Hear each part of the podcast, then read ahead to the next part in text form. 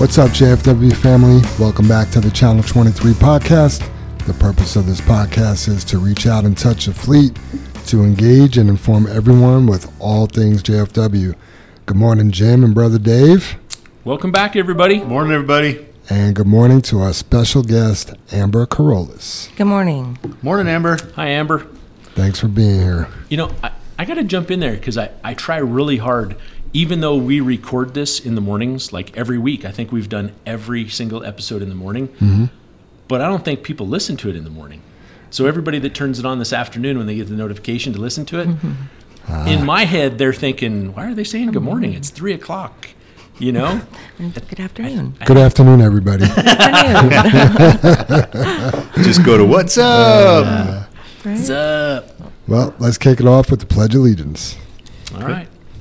I pledge allegiance to the flag of the United States of America and to the republic for which it stands, one nation, under God, indivisible, with liberty and justice for all.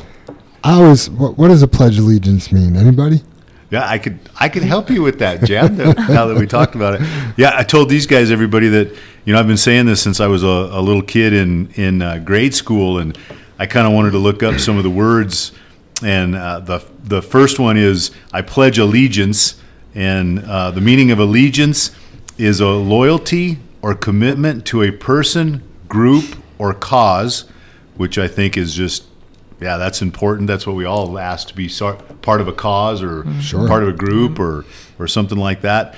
Uh, the second one would be, and this is the word I kind of wondered about wondered about is republic, and the republic is a state in which supreme power is held by the people and the elected re- and their elected representatives. Mm. You know, so They that put people first. I like that. Right. right, right Yeah. when you should be. And, and Dave's got Dave's biting his finger, everybody. So we'll. He's turning red. Uh-oh. Yeah. Not going to be political. Not going to be political. But, As but this, Not going to be political. Nope, nope, nope. but this little piece is, is political. I mean, it's meant to be, but it, it's uh, a, it's like the allegiance and the republic. So number three is indivisible, and obviously that's unable to be divided. And I think that's a problem in our country right now, where we we We're really. We yeah are. we're divided. Hugely. You know, it's not it's not the same, and like what like our creed or like we talk about being together. This is where we all need to come together. So. um divided is in here or uh, can cannot be divided right but then also liberty and that's the state of being free and that, that that's an amazing piece there um, you know there's also like what is one nation under god and abraham lincoln when he was president he was in the middle of the civil war so when I looked it up, our, our forefathers meant by the under God is that it doesn't matter specifically what God, but God gave us our freedom, not a government, not people, not a group, not anything. And we need to be together in, in a republic under God. Um, and then I looked up liberty. So that's the state of being free, like we've talked about. And then justice um, for all. And I thought that was kind of interesting because I've, I, when I think of justice, I think of like, oh, he hurt somebody and you went to jail, or he stole somebody or stole something and went to jail. So justice is a concern for justice, peace, and genuine respect for people is the first one that comes up under justice. So, and I, I thought that was interesting. A genuine respect for people, Like it. right? Mm-hmm. Yeah. Good. So hopefully that helps or somebody's interested in that. Yeah, I just want to touch on the God setting us free part in in the Bible. Galatians five one. It's my favorite Bible verse. It's changed my life. And anyway, it states, "Freedom for freedom, Christ has set us free. Stand firm, therefore, and do not submit again to the yoke of slavery." Right. So it it has to do with being set free from sin. But I always get a kick out of like these people think they're living their lives freely because they won't submit to God or they won't do certain things or you know I'm gonna go party I'm gonna go do this I'm gonna go do that they think they're free but are they really free you know like I, I see. I see these Facebook posts with you know th- these these girls that post how they're expressing themselves freely but it's like really I feel like you're a victim of social media and Right? Uh-huh. you know, like Yeah. stuff like that. Anyway, Yeah, I have of a funny uh, how these come together. Sometimes we talk about it when you talk about social media. Super Dave's missing obviously for this one, and so I kind of grabbed a piece on uh, for the high road hauling, and it talks about how we're being gu- guided by social media Huh. and what how you know we Right. we need to do this, this, and this, and Or- form our own opinion. or society. Yeah. you know Yeah. what I mean. Like, Yeah. You know, thing. are you really acting freely, or are you just acting like other people who want to act freely? Yeah. Yeah. Like, what does freedom actually look like? Or are you reacting? Right? Mm-hmm. I mean, you're given news information that may not be correct and you're Right. reacting to it. You're given social media information and you're reacting that it may Right. not be correct too. And Right. Yeah. Or re- reenacting even. yeah, true. Sometimes, yeah. And some of that, some of that is we talk about it too. What is the common sense of what you're being told? Right. Yeah. Yep. So Well, we jumped in so fast. Are we going to do dad jokes or did we skip We're not that? there yet. You- How, wow. how do you can have we a? not be there yet? do we just do you I, have mean, I a? just gave my expressed opinion about the flag, and we haven't even got yeah. that one. Do you have an outline in front of you? good one for us. I have an outline, but it doesn't feel right. By the way, just as a reminder, anything you hear on this podcast today Oh, is Amber's opinion. Amber's opinion. That's right. I'll take it. Episode 45 had 209 downloads. That was the episode that Showtime was on. We're at 15.3 thousand total downloads. And Rick was right. We now have a listener from Japan. Oh, Nice. Shout out to Michael for listening. right, his son, huh? Yep. Yep. Yeah. And uh, I don't know. You guys probably saw I put out a bamboo announcement. You know, are you still listening to the podcast? What do you like? What don't you like? And we got some pretty good feedback. We didn't get any really negative feedback. One one person said it may go a little long. Another person said it may be a little bit too political, uh, but he doesn't get into politics, and maybe he should. Was his statement. Uh, but people do like to hear about company goals. They like to hear uh, about information, safety topics. They really enjoyed when we had outside guests on, which was uh, the state trooper and Rick Bowen from Kenworth. TJ, Joanne's husband, he listens. He's an avid podcast listener. He said it's very important how the podcasts come out the same day every week. So if we're not going to be here, one of us is out, don't put it out on a Tuesday. Record it and put it out on a Wednesday, or have a couple, you know, locked and loaded that we could just pull the trigger on. He even said replaying one is better than not playing one. And then uh, relevant guests was something he brought up, and then maybe expand our discussion and bring out hobbies and stuff that we do that some people might be interested. So I don't know. I think maybe we should have TJ on as a guest. His relevance is he uh, he's a assistant general manager for a commercial landscaping company. So I feel like he does deal with some of the things we deal with with the workforce and culture and you know stuff like that. So A- Absolutely. maybe it'd be a good idea to have him on. So I don't know if you guys knew this about me. I told you I was a marine mechanic before, and I blew up an engine, and that didn't work out. Right? Do you remember that? Yes. okay. Did I tell you guys that I used to be an electrician? No, haven't heard that one. Uh, Caddy, you told me you've caddied before. Yep. Got kicked off the golf course. Yep. But yeah, I was an electrician. I wasn't a very good one. People were shocked when they found out. Oh. it's time for the dad oh. joke I challenge. miss having not having Super Dave here because I was going to give him the exclamation mark. This is Jam's joke coming, Dave. Stand down. Stand down. Oh, that's funny. Amber, you're the newcomer, so mm-hmm. let's hear it. Did I start with my dad joke first? Well, you'd be second. Well, I would be second. Okay. Next. So, did you guys hear about the robbery that happened at the police station? I, I think I did, but I don't remember. They had all of their toilets stolen. Cops said they have nowhere to go. I never heard that one. I That's like a that. good one. Very That's a good. good one. Ah, Yeah. that's funny. All right, you want me to go, Dave, or you you want? Yeah, to- you can go. Okay, so you know we talk about food a lot, and I think I've done a couple food uh, dad jokes. We've talked about you know going to the bars and the restaurant and stuff like that. And just the other night, me and Holly were having dinner, and I was cooking, and and uh, I burned her ribeye really bad, really messed it up. And How she was she was that's- upset about it, you know. I bet. And uh, I just looked at her and I told her, We all make mistakes. All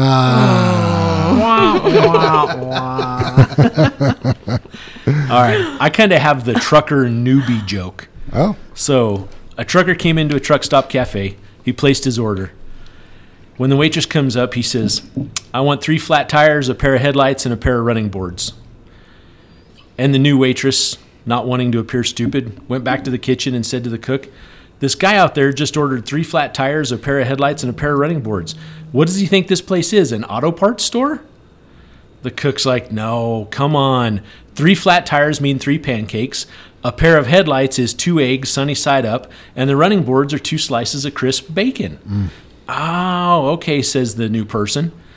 She thought about it for a minute, and then she spooned up a bowl of beans and gave it to the customer. The trucker said, What are the beans for? She says, I thought while you were waiting for the flat tires, headlights, and running boards, you may as well fuel up. Oh. Okay. Not bad. Oh, man, that's a good one. Yeah. By the way, did you guys hear about the cheese that worked out? He was shredded. I was trying to think of something for Gouda or something like that. He was shredded. New drivers. We got Alonzo Rangel Marin and Drake D. Herrera. Welcome, guys. Yeah, welcome, Yeah, you welcome. guys. Welcome. Glad to have you aboard. Celebrations, anniversaries. We had Miguel Castrojon hit three years on the 12th. Was that Monday? Very cool. Uh, Yep. Yes. Yeah. Gabino, Gabino or Double OG Hernandez hit one year yesterday, and then Bob Mardian is hitting two years tomorrow. So happy, Happy anniversary, anniversary. everybody! Wow. So Bob had a birthday yesterday and an anniversary tomorrow. He's got it all going on. He's, he's cracking down this week. Wow. And they're taking some good photos too. Let me tell you. Nice. Yeah, For are. those of you who don't know, Amber has taken over the uh, anniversary shirts and posting that stuff on our bamboo account and stuff like that. So she's been doing a good job. So Very cool. if you don't get Thanks, a shirt, Yeah, ask I Amber. like it. I like doing it. I So I don't know how long I'm going to be able to have this position and title because I make them all do the model walk, and they just kind of look at me like, "What? well, we haven't that gotten any complaints, so we're, no, we're good must to go. be good, right?" Yep. Birthdays. Benny Gonzalez had a birthday this past Sunday, 9 11. Bob Mardian had a birthday yesterday. And then we got a really big birthday today. Huge. Brother Dave has oh, his Well, happy birthday, Happy everybody, and happy birthday. birthday, brother Yeah, Dave. thank Happy you. Happy birthday, birthday. everyone. Yep. Family birthday celebrations. I need to make a correction. Last week, and I knew this, but I kind of screwed it up. Anyway, I announced Tiffany Freeman had a birthday in 9 7, which she did. But then I announced that was Jean's daughter, and it's her sweet 16. That's not the fact. Jean's daughter is Tiana, which I knew, and she had her birthday on 9 11 as well. Bella and I were honored to be a part of her Sweet 16 birthday party, and we went on Saturday night. We went to the Trailwinds Rec Center, and we were able to participate in that, and it was a good time. Very Oh, good. Yeah, It was a awesome. good time. Yeah. So, happy birthday, Tiana. But we also have Mandy, who is uh, Chain Fredrickson's significant other. She had a birthday on 9 11. And then Jasmine Hernandez, Junior Calderon's wife, had a birthday tomorrow, has a birthday tomorrow. So, happy birthday, everybody. Yeah, happy, birthday, Mandy and Jasmine. Happy birthday. Yep. Those then- are all New Year's Eve babies, Yeah. right? Huh. Yeah. That makes sense. yep. Thereabouts. Thereabouts, It- it's yeah. not far off. They started the new year off right. That's right. With the bang. And then I want to say thank you to. Uh, Early. I What? just got What you Mark, guys? mark that time down. What are you guys thinking? Because we'd have to explain that to SD. What are you guys thinking? really. I'd like to say thank you to Linda, Dale, Brother Dave, Jim, Gene, and Jr. for checking up on my wife. She had a, a throat. She had a tonsillectomy last week, and you guys actually shot me a text message or called or something like that. So thank you for for caring. And then Cindy Boyce wants to give uh, say thank you for her birthday card and gift card. And then also Dwayne the Sandman Sand wants to say thank you for his birthday card and gift card. So Awesome. Good stuff. Yeah, great stuff. yep. And how is Ace doing? She's doing good. She had a really rough day The worst day was the day before yesterday. Oh, she was supposed to go back to work, and next thing I know, she's not doing good. And yeah, she took the day off. She took an extra day off yesterday. Wow. But she's she's better. She's going back today.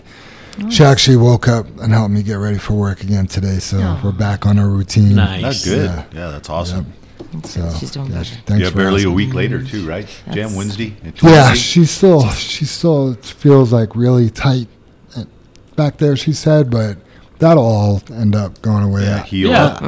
You know, I watched a couple YouTube videos on people's recoveries, and they say 14 days. At the 14th day, it's like, yeah, you're not experiencing any kind of pain or anything And I think like it's that. harder but- too when you get older too to recover. Oh, you know, yeah. the Oh, older yeah. we get, the Es- harder it is. Especially a tonsillectomy. Yeah, man. that's rough. Yeah. That, that is a mm-hmm. kid surgery, not an yeah, adult surgery. absolutely. Yeah, I told you guys I had a. it's it's kind of a funny naming surgery, but it's called a uvulopalatopharyngoplasty.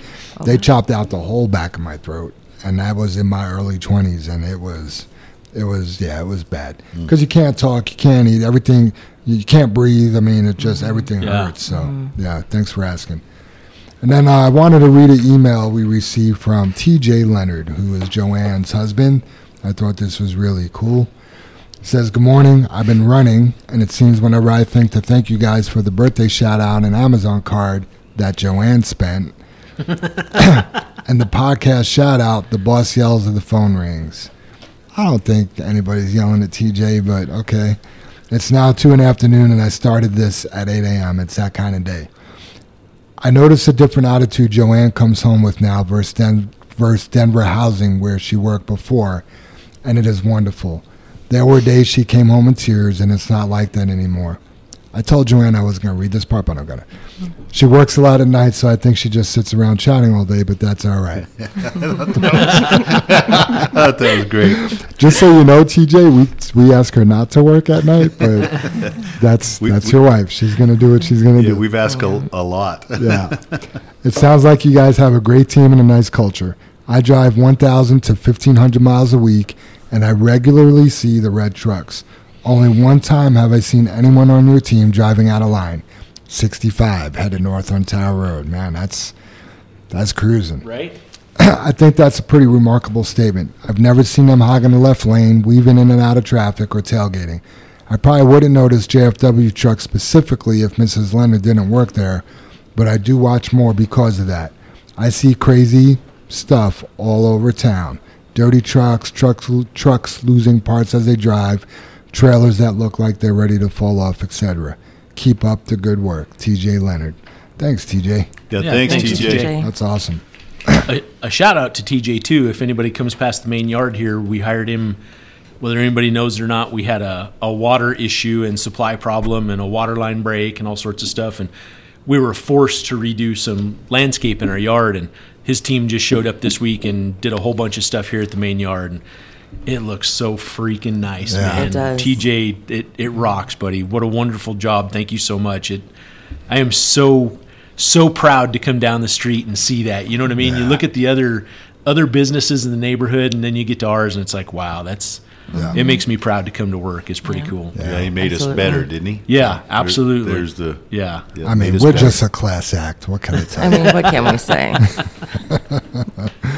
You guys got any shout outs? Yeah, I just wanted to mention, Jam, and I know it just kept reminding me as you mentioned a lot of the birthdays there being the 9 11. I, I, kind of felt like it got skipped over this year. I wasn't involved in the remembrance remembrance of it as much mm-hmm. as what I have been in the past or stuff. But I guess, yeah, shout out to the to the firemen, to the police officer, to the families that lost loved ones. I mean, that was that was you talk about political again. That was a an attack on the United States, Yep. and you know I think it's the most most killed on on our soil, Our I soil. think, or something. It, ha- it has so many records. I I, I don't remember, but anyway, just a just a, a remembrance and a shout out to everybody that was involved in that, and that's that's part of our history that should never be forgotten. Yeah, it's. Yeah. terrible to have a thing like that happen to us and all the lives lost, but that was the last time that I felt like everyone we were unified. Right. Mm-hmm. We all had the same common goal like who did this, we're going to kick their ass. Mm-hmm. Right. You know what I mean? It wasn't you're a Democrat, you're a Republican, I don't even know what you are. I'm Right. this, I'm that. We we had a common goal and Yeah. someone was going to pay. Yeah. You know what I mean? Mm-hmm. And we had to get to the bottom of it, and they did. And you know what a great thing, but we've lost that unity. Oh, So, we have, yeah. and we came Yep. together. I mean, I certainly United don't want- States came together so much when that Yeah. happened, and it's Yeah, I mean- now you wouldn't even be able to tell. Remember, like a week later, they showed neighborhood streets. Oh, helping everyone. with all the flags. Mm-hmm. Yeah. That was crazy. Yeah. You know. Yeah. But why do we have to have a tragedy? to do Exactly. that. Yeah. Right. Everybody, everybody was proud to be an American that day. Yeah. Mm-hmm. Yeah. You know what I mean? And now it's back to, yeah, let's not go there. But you're right. Good shout out though, Yep. Yeah. brother Jim. Uh, Robert Shaw, we did his culture meeting this morning. He wanted to give a shout out to Rick Colleen. Not only did he say Rick is a fantastic trainer and a great guy, but Rick cut him loose. And the day after, he went on vacation. Rick went on vacation. Yeah.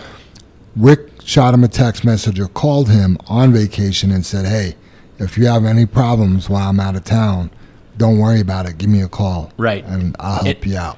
Did that while starting his first day of vacation. Yes. Like reached out to his trainee the first day he was going to be on. Yep. You know, Rick was going to be gone, and the trainee was going to be on his own. Right. On his own accord, Rick reached out. That that Yep. just tells you how special that guy is. Tells you how much he cares, Right. Yes, You know, absolutely. yeah, Yep. and that's mm-hmm.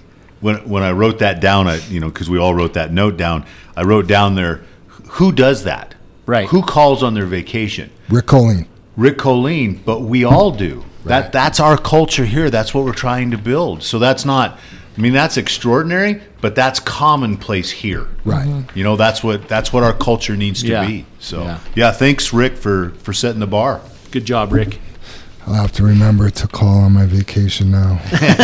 Right. now we've got things we got to follow. Now we got competition. Right. now. I hate when the bar gets bar. raised. It Yeah, just gets geez. tougher. Man. I was on vacation last week. I called, but then my phone broke. How convenient.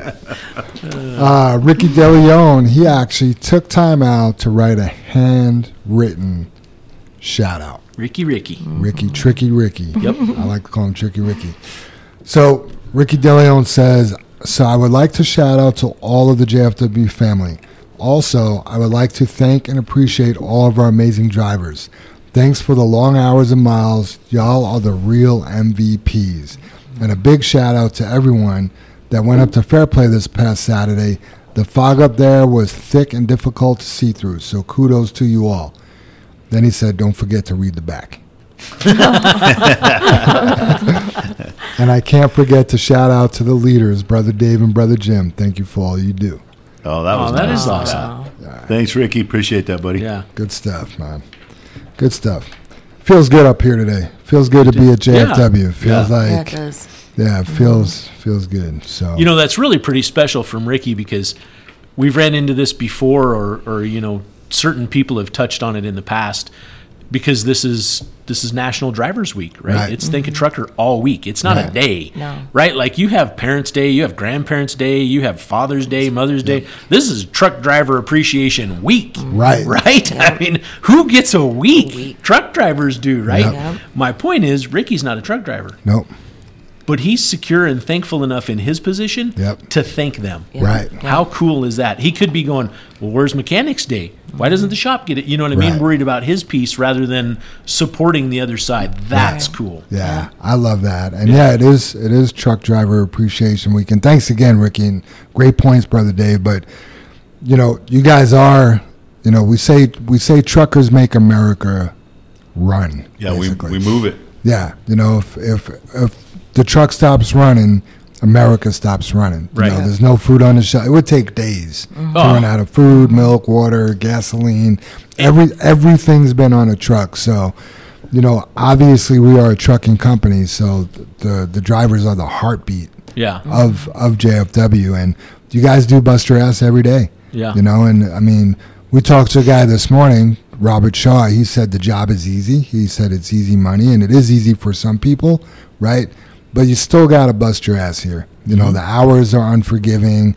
We spend a lot of time away from our families. You know, it's not the most glorious job in the world. We had that one person describe it as this is an old school job that could be shitty, but you guys are trying to make it the best we possibly can. And who was it? Andy Conrad, Yeah, right? Andy. Yeah. Yeah. So, Yeah. so thank you guys. Uh, we, we appreciate you. I appreciate you, and you know, I hope you feel special this week. So Yeah, for sure. absolutely. And, and just to go along with that, I know Joanne, Amber, and Ann and Angie, they've all taken a lot of their own time and you know company Oh, yeah. time to do the burritos, the donuts, the Yes. gifts. Absolute- the raffles. the raffle, yeah, all of that. So you know, Amber, since you're sitting here, thank you, appreciate Yeah, that. no Yeah. Uh, shout out to deserve the it, so. shout out to the A team with a capital J. Yeah, yeah, I like that. I like it, right? Yeah, Good Joanne. yeah. And just speaking about this week, we've never had a trucker appreciation week like this week, and we've done an ice cream truck. I think we've done Right. a food truck, but Amber's raised the bar. Absolutely. LOF. Right. We Yeah. have AKA. the, yep, the leader of fun. Leader of fun. She's she's raffled off a whiskey glass set, uh, cool. inflatable recliner. Yeah, yeah. The refrigerator wasn't there a refrigerator? The little The- Um, lunchbox. It was a yeah, it was Yeah, a the- heated lunchbox. the lunchbox. Mm-hmm. Yeah, so gr- great job. Yep, Thank you. yep, no doubt. Do you guys want to say anything for Truck Driver Appreciation Week other than what we said before I play? We have a couple people that wanted to say thank you as well. I'm going to play that. No. I mean, Dave covered it for Yeah. me. I mean, Okay. I can't. I can't. Yeah, I just, I mean, I just want to emphasize, and we we say it a lot around here, but there are two positions at JFW. Yeah, that's where. Strictly solely, there are two jobs at JFW. You're either a driver or you're driver support. Mm-hmm. And you know the interviews we've been having in the morning. Everyone in this office today, because we're not in a truck, we're driver support. Yep. Mm-hmm. Right? If you're in a truck, you're a driver. Otherwise, you're driver support, mechanic, shop, wash bay, admin, dispatch. I mean, we are we are here to support you guys and gals, back you in your decisions, support you, make you better. You know everything. We're we're driver support. How do we help? How can we help? What do we need to do to make you better? That's the goal, right? Yeah. You know what I would love about those culture meetings and even the interviews? From the very beginning, we always sit down uh, the applicant or the driver at the head of the table, right? We're here to support you. Yeah. You know what I mean? So, yeah, uh, I do like that. All right, I'm going to take a second. I'm going to play our truck driver appreciation thank yous. Oh, very cool. Perfect. Hey, JFW family, this is Joanne. I just wanted to say thank you so very much for all that you guys do for us, all the hard work and dedication that you do here at JFW. Um, I hope you enjoy everything that we have planned for you this week. Um, please know that we really, really do appreciate you guys. Thanks so much. Hey, JFW family. Just wanted to give you guys a big old thank you. Uh, you guys make this place a lot better. You guys make the world go around. And uh, don't ever think you guys don't matter because you guys do. Again, thank you guys. Hi, family. It's Linda. Wanted to let you know how much I appreciate all you do for dispatching for me. All your hard work, the late hours, long hours in summer, hanging in there when we're crazy busy, and when we're crazy slow. We really do have a great group of professional, courteous drivers, and we have the best drivers. That's why JFW is the best. Thank you all. Hey, I'd just like to say thank you to all the truck drivers out there today. Appreciate everything you do. We couldn't do it without you. Have a great day, everybody. Hey guys, this is Amber here. Just wanted to give you guys a huge shout out. Let you guys know that we are super appreciative of everything that you guys do. I know that the job can be tough. It's not easy. And you guys take a lot of time away from your families to be here to get stuff done, get the job done. We want to know, let you know that we see you and we know that you guys show up every day ready to go, and we appreciate you every day, not just during Appreciation Week, but every day. Happy Truck Driver Appreciation Week. All right. Perfect. I know some people, uh, whether I guess it matters anyway, but just so you guys all know, that was Joanne, Jr., Linda, Scooby, Amber that all made those. I know, like Scooby and Jr. I don't think they said their names, but Yeah, and then just so you know, like we recorded this before we invited Amber on the podcast. Otherwise, I said thank you. Yeah, we were last minute. Amber, you want to be on the podcast tomorrow?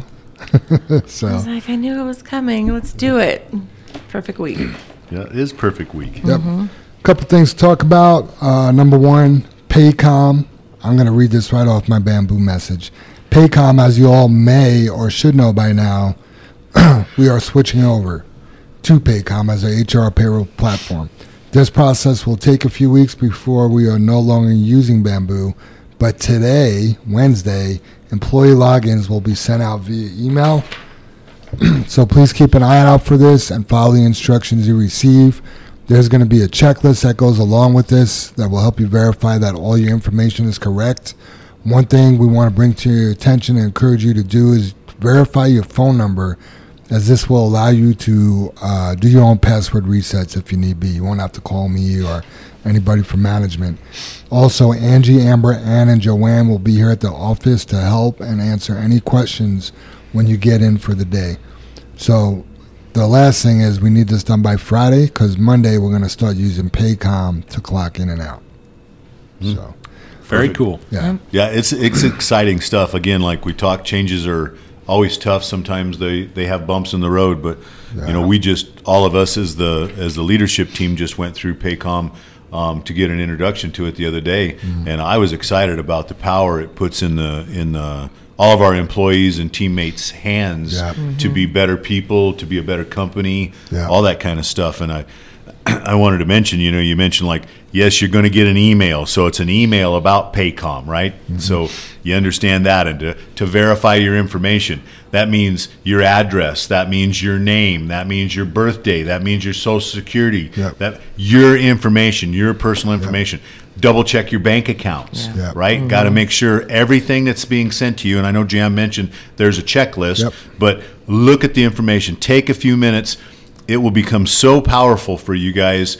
This this Paycom and, and the information in there will just make you better. I, I mean, a thing we went over is you know being able to verify and, and look at your ticket, not your tickets, but your paycheck for that day. Um, we're going to ask probably that you guys make sure you have all your tickets in, no matter what, that Monday morning of that week that you will be paid from the week before, Yep. so that all, you can verify your information, and we're we're on top of it. This is Yep. this is good stuff. I, I'm excited about it. Yeah, I'm super excited. It has a lot of great. It's very dynamic. You Yes, know, and yeah. you know, just going to these Paycom meetings are a little bit of a pain in the butt, but to learn what Paycom is capable of is really cool. You know, the just the being able to approve your own paycheck feature is so powerful. Mm-hmm. You know, to to be able to figure out before your check is cut that there's a problem and have that fixed before it's cut. I mean, you're just saving time and you know, it, it's just very, very user friendly and, and There's a stuff lot of like that. to So, it. yeah. Absolutely, and it's and it's going to start with the applicant. You know, that's how far Right. back this will start. Is the minute you apply, Yep. it takes notes on that, takes notes on you. Yep. You're in there. You know, that shows you what we we have to offer. Yep. You know, gets going to let you play around with. You know, I don't know your 401k percentages, what what dependents you want to claim, all of that's in there without having to talk to anybody. Yeah. And then and then you sign it and approve it, and it's sent to Joanne or mm-hmm. Yep. or Amber or whoever's working on this stuff, and, and it's approved. So Yep. And then for the office, it's going to take take out a lot of the redundancy and stuff like that. It's going to free Joanne up a little bit to work on some bigger and better things instead of some of the the stuff she has to deal with right now. Yeah, what's cool Yeah. about it is we keep talking about going back, like because everyone we have here currently, yes, they're going to have to go back and do it. Any person that starts Monday forward, oh, that's the only system they're going to know. Yeah. They're going to Get be an like, I'm- advantage a little yeah, bit, yeah, yeah. exactly. They're going to be simple. like, oh, and this it's really is simple to yeah, use. Yeah, You know, even if for everyone who's been familiar with bamboo for a long time, Paycom, they're most likely going to like it better because I feel like it's just easier. It's more laid out better. The structure of everything, every question. much more fluid. Yeah, more eh, Yeah. all the questions that you have pertaining to anything you can find. It has accessible points on there Nice. that you can find whatever you're questioning. They have a whole guide there that tells you exactly what to do. So Nice. That is awesome. Yeah, and one of the one of the points Paycom pointed out to us too that will help you always go back home is just click on our logo. Yeah. Our logo will be on the app and on the on the desktop. Just click our logo, takes you back home. You can go through all your choices again on whatever you want to do. So mm-hmm. it's Yeah, a- and just a little reminder because it someone's going to run into it. That is it on the password in the beginning that says zero, not an O. Which where's that Yeah, at? so the I company mean, I know I- we've put that in the email. I know we've talked about it. I know we, but someone's inevitably going to be like, "This doesn't work." Right. Mm-hmm. Somebody's not going to know what Paycom is today. Right. Yeah. Right. Yeah. So, Yeah. But yeah, so the company ID starts with a zero, not Yes. an O. You know, and that, that's pretty standard. Anytime you, like in a VIN number, well, maybe not. Yeah, I think even a VIN number, I don't think there's O's. I think there's zeros or, you know, anytime there's a number and letters combined, I think the zero is just always going to be a Yeah, zero. I love a zero when it's in question that has a line through it. Right. Same. That way, it's just there's no mm-hmm. question. That's Yep. a zero, Yep. right? Mm-hmm. How will that look on the hoods, Dave? Yeah. I was just about to say. No, no so, one. What's, what's so funny is we say all of our trucks start with zero zero, but we say double O. Double Yeah, O. right. Yeah. right. right? Is that like It's an like- oxymoron? I- Right. Is that like giant shrimp? I've tried to do that because when I say a phone number, Jam, I do the same thing. You know, O O oh oh or something Yeah. like that, and I'm like, Yeah. no, that's a, that's a zero. Don't. I I, think O is easier to say than zero. 303. Yeah. yeah, 303. Yeah. Yeah. One less syllable. Try having an ad with the all ones. Try explaining that to the delivery driver. Right. Yeah. Uh-huh. 11, 111 instead of 1111. Right. Like, what? How many ones? Yeah. All sounds 11. like six six six or something. It's horrible. it's, it's has its That's days. I bet. So, Amber, thanks for being here today, especially on such short notice. I was happy you could work it out with your family to be able to come in early, even though we started an hour late, but we won't, oh, we won't get into that. So, I, I have it marked at 7:52, Jam. I think we're only like 52 minutes I late. had 751, so. I'm rounding it up. so, Amber, Well, tell, were you, were you really late then? I was really early. Amber, tell us a little bit about you and your family and what you guys like to do on your time off and stuff like that. Okay, so um, start with me for a little bit here. I am a military brat, so we moved every three years. So um, seen a lot of places, been to a lot of different. I've been to some different countries, got to experience that aspect of things. Um, moved to Maryland, which was my home state for about 17 years. Then I needed a change. You know, things were some things were going on back home, and I wanted to try something new for me, and decided to pick up and move here. Um, at first, when I moved here, I'm like, where did I just move to? There's a bunch of hills and mountains, and this is not back home. um, but you know, I I really enjoy it here, and I'm glad I made the move. Change is good. Um, I have two children. So I have a daughter. She's 11. She'll be 12 years old soon, and she's sarcastic like her mom. I have a seven-year-old son. He's going to be eight come October. Um, I have a fiance. His name is Jesse, and we've been together for about 10 years. Nice. Um, some of the things that we enjoy doing is we enjoy sightseeing, seeing new things, taking new adventures, instilling memories in our kids that they'll be able to take with them and pass down to their children. Yeah. Um, even though they complain, like, when are we going back home? This is boring. There's no Wi Fi. but, you know, uh, we do it. You know, it's worth it. Right. Um, so that's a little bit about me and my family. Um, and then I, I made a career at a company for about 10 years. So, and then needed to change from that to Okay. Yeah. So, when you say that, are you talking about Adams County? Adams County. Yes. Okay, They call good. it ADCOM, AdCom? Mm-hmm. Gotcha. So, tell us about your career. Com like C O M A D C O M. versus like county like C O N as in no. Right. So the sheriff's department is ACSO. So we are. They labeled us as AdCom because it's a com center for Oh, Adams County communications, right. Okay, communications. interesting, Yeah. okay. And then they added the 911 at the end of it for the dispatch center. Got it. Mm-hmm. And what'd you do for AdCom? Um, I was a dispatcher. I started out as a call taker. Um, it was a family oriented business in the beginning, and then it kind of changed the structure, and things changed quite a bit. I dispatched um, for four different police agencies. We dispatched for Commerce City, Brighton, Northglenn, and unincorporated Adams County. Um, and I also dispatched on the fire department side. And there we had a good seven fire departments. So Oh, wow. What kind of uh, testing did you have to complete to, to work there? Did you? Yeah, they make you take a serious. So Adams County is a little bit different versus some of the others. Um, this one's not as strict, but we had to take like an agility test. We had to make sure we weren't dyslexic and couldn't read things the numbers backwards. You have to speed test for typing, um, and you have to be pretty accurate about what you are typing. You can't make errors because that goes to court, and the judges look at all that stuff. So you can't have errors. So you got to be pretty Sure. Mm-hmm. How many words can you type a minute?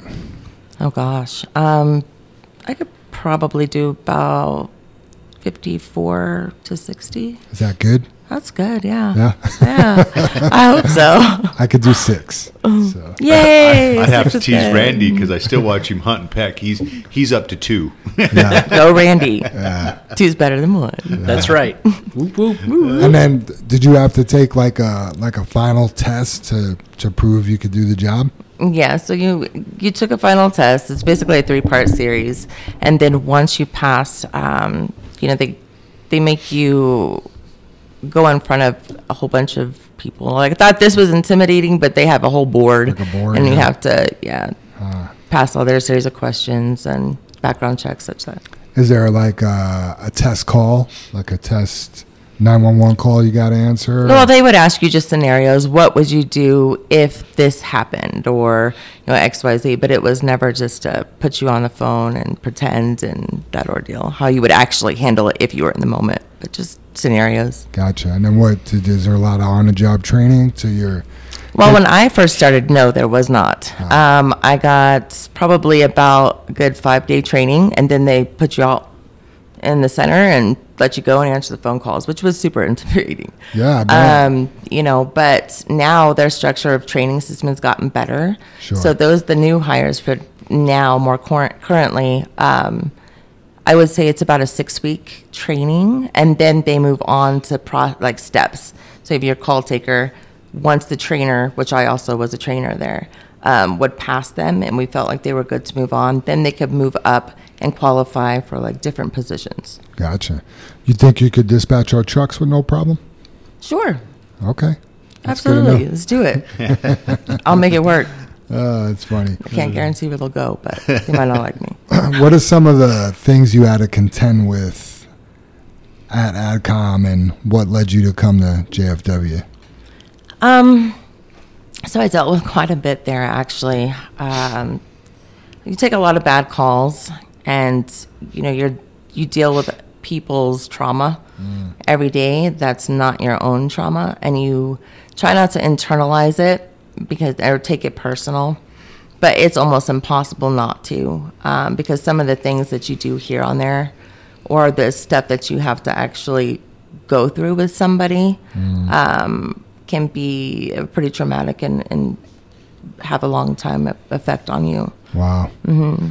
Yeah, I get it's probably just like law enforcement. How do you how do you go to a murder scene of a child and not let that that hurt you? You. Yeah, I mean? and you feel helpless when you're on the radio, on the phone Right. because you can't do anything. All you can do is try and walk them through.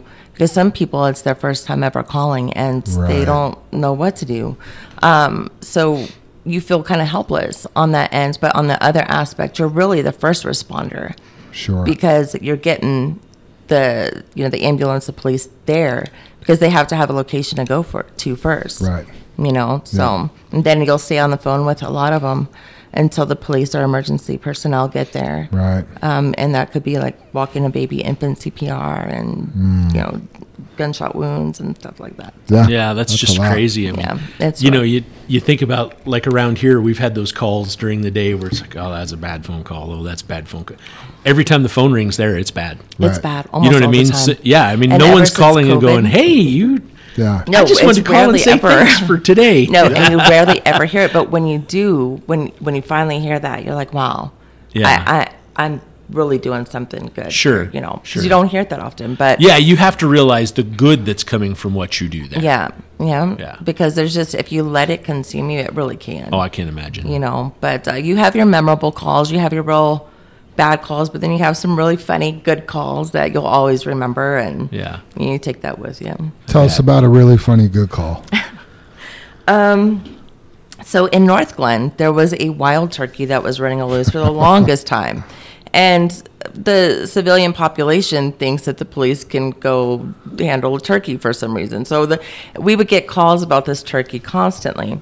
Well, I was dispatching a police radio and I was on the phone at the same time talking to the caller. And I had to put the caller, I said, Sir, hold on for a second, hold on. I have to answer the police radio. And so I'm answering the police radio. I still have him in my ear. And um, I could hear him gobbling, making gobbling sounds. and I'm trying not to laugh on the air because I'm like, what is this guy doing? um, and he's trying to get the turkey off of his roof by doing turkey calls. And Oh, wow. I, I was no more good after that. I'm like, what? I'm like, sir, what are you doing? He's like, I'm trying to get it off my roof. He's, I was like, is it coming down? And then you start to play into the, you know, the role a little That's bit. funny. And yeah, it was pretty funny. That was a good one. And, um, had some pretty emotional ones too, like sentimental ones, you know. Um, I had to tell a complete stranger that I didn't know that I love him just to get him off the phone, and that was weird. Yeah. That was I weird. bet that was weird. Wow.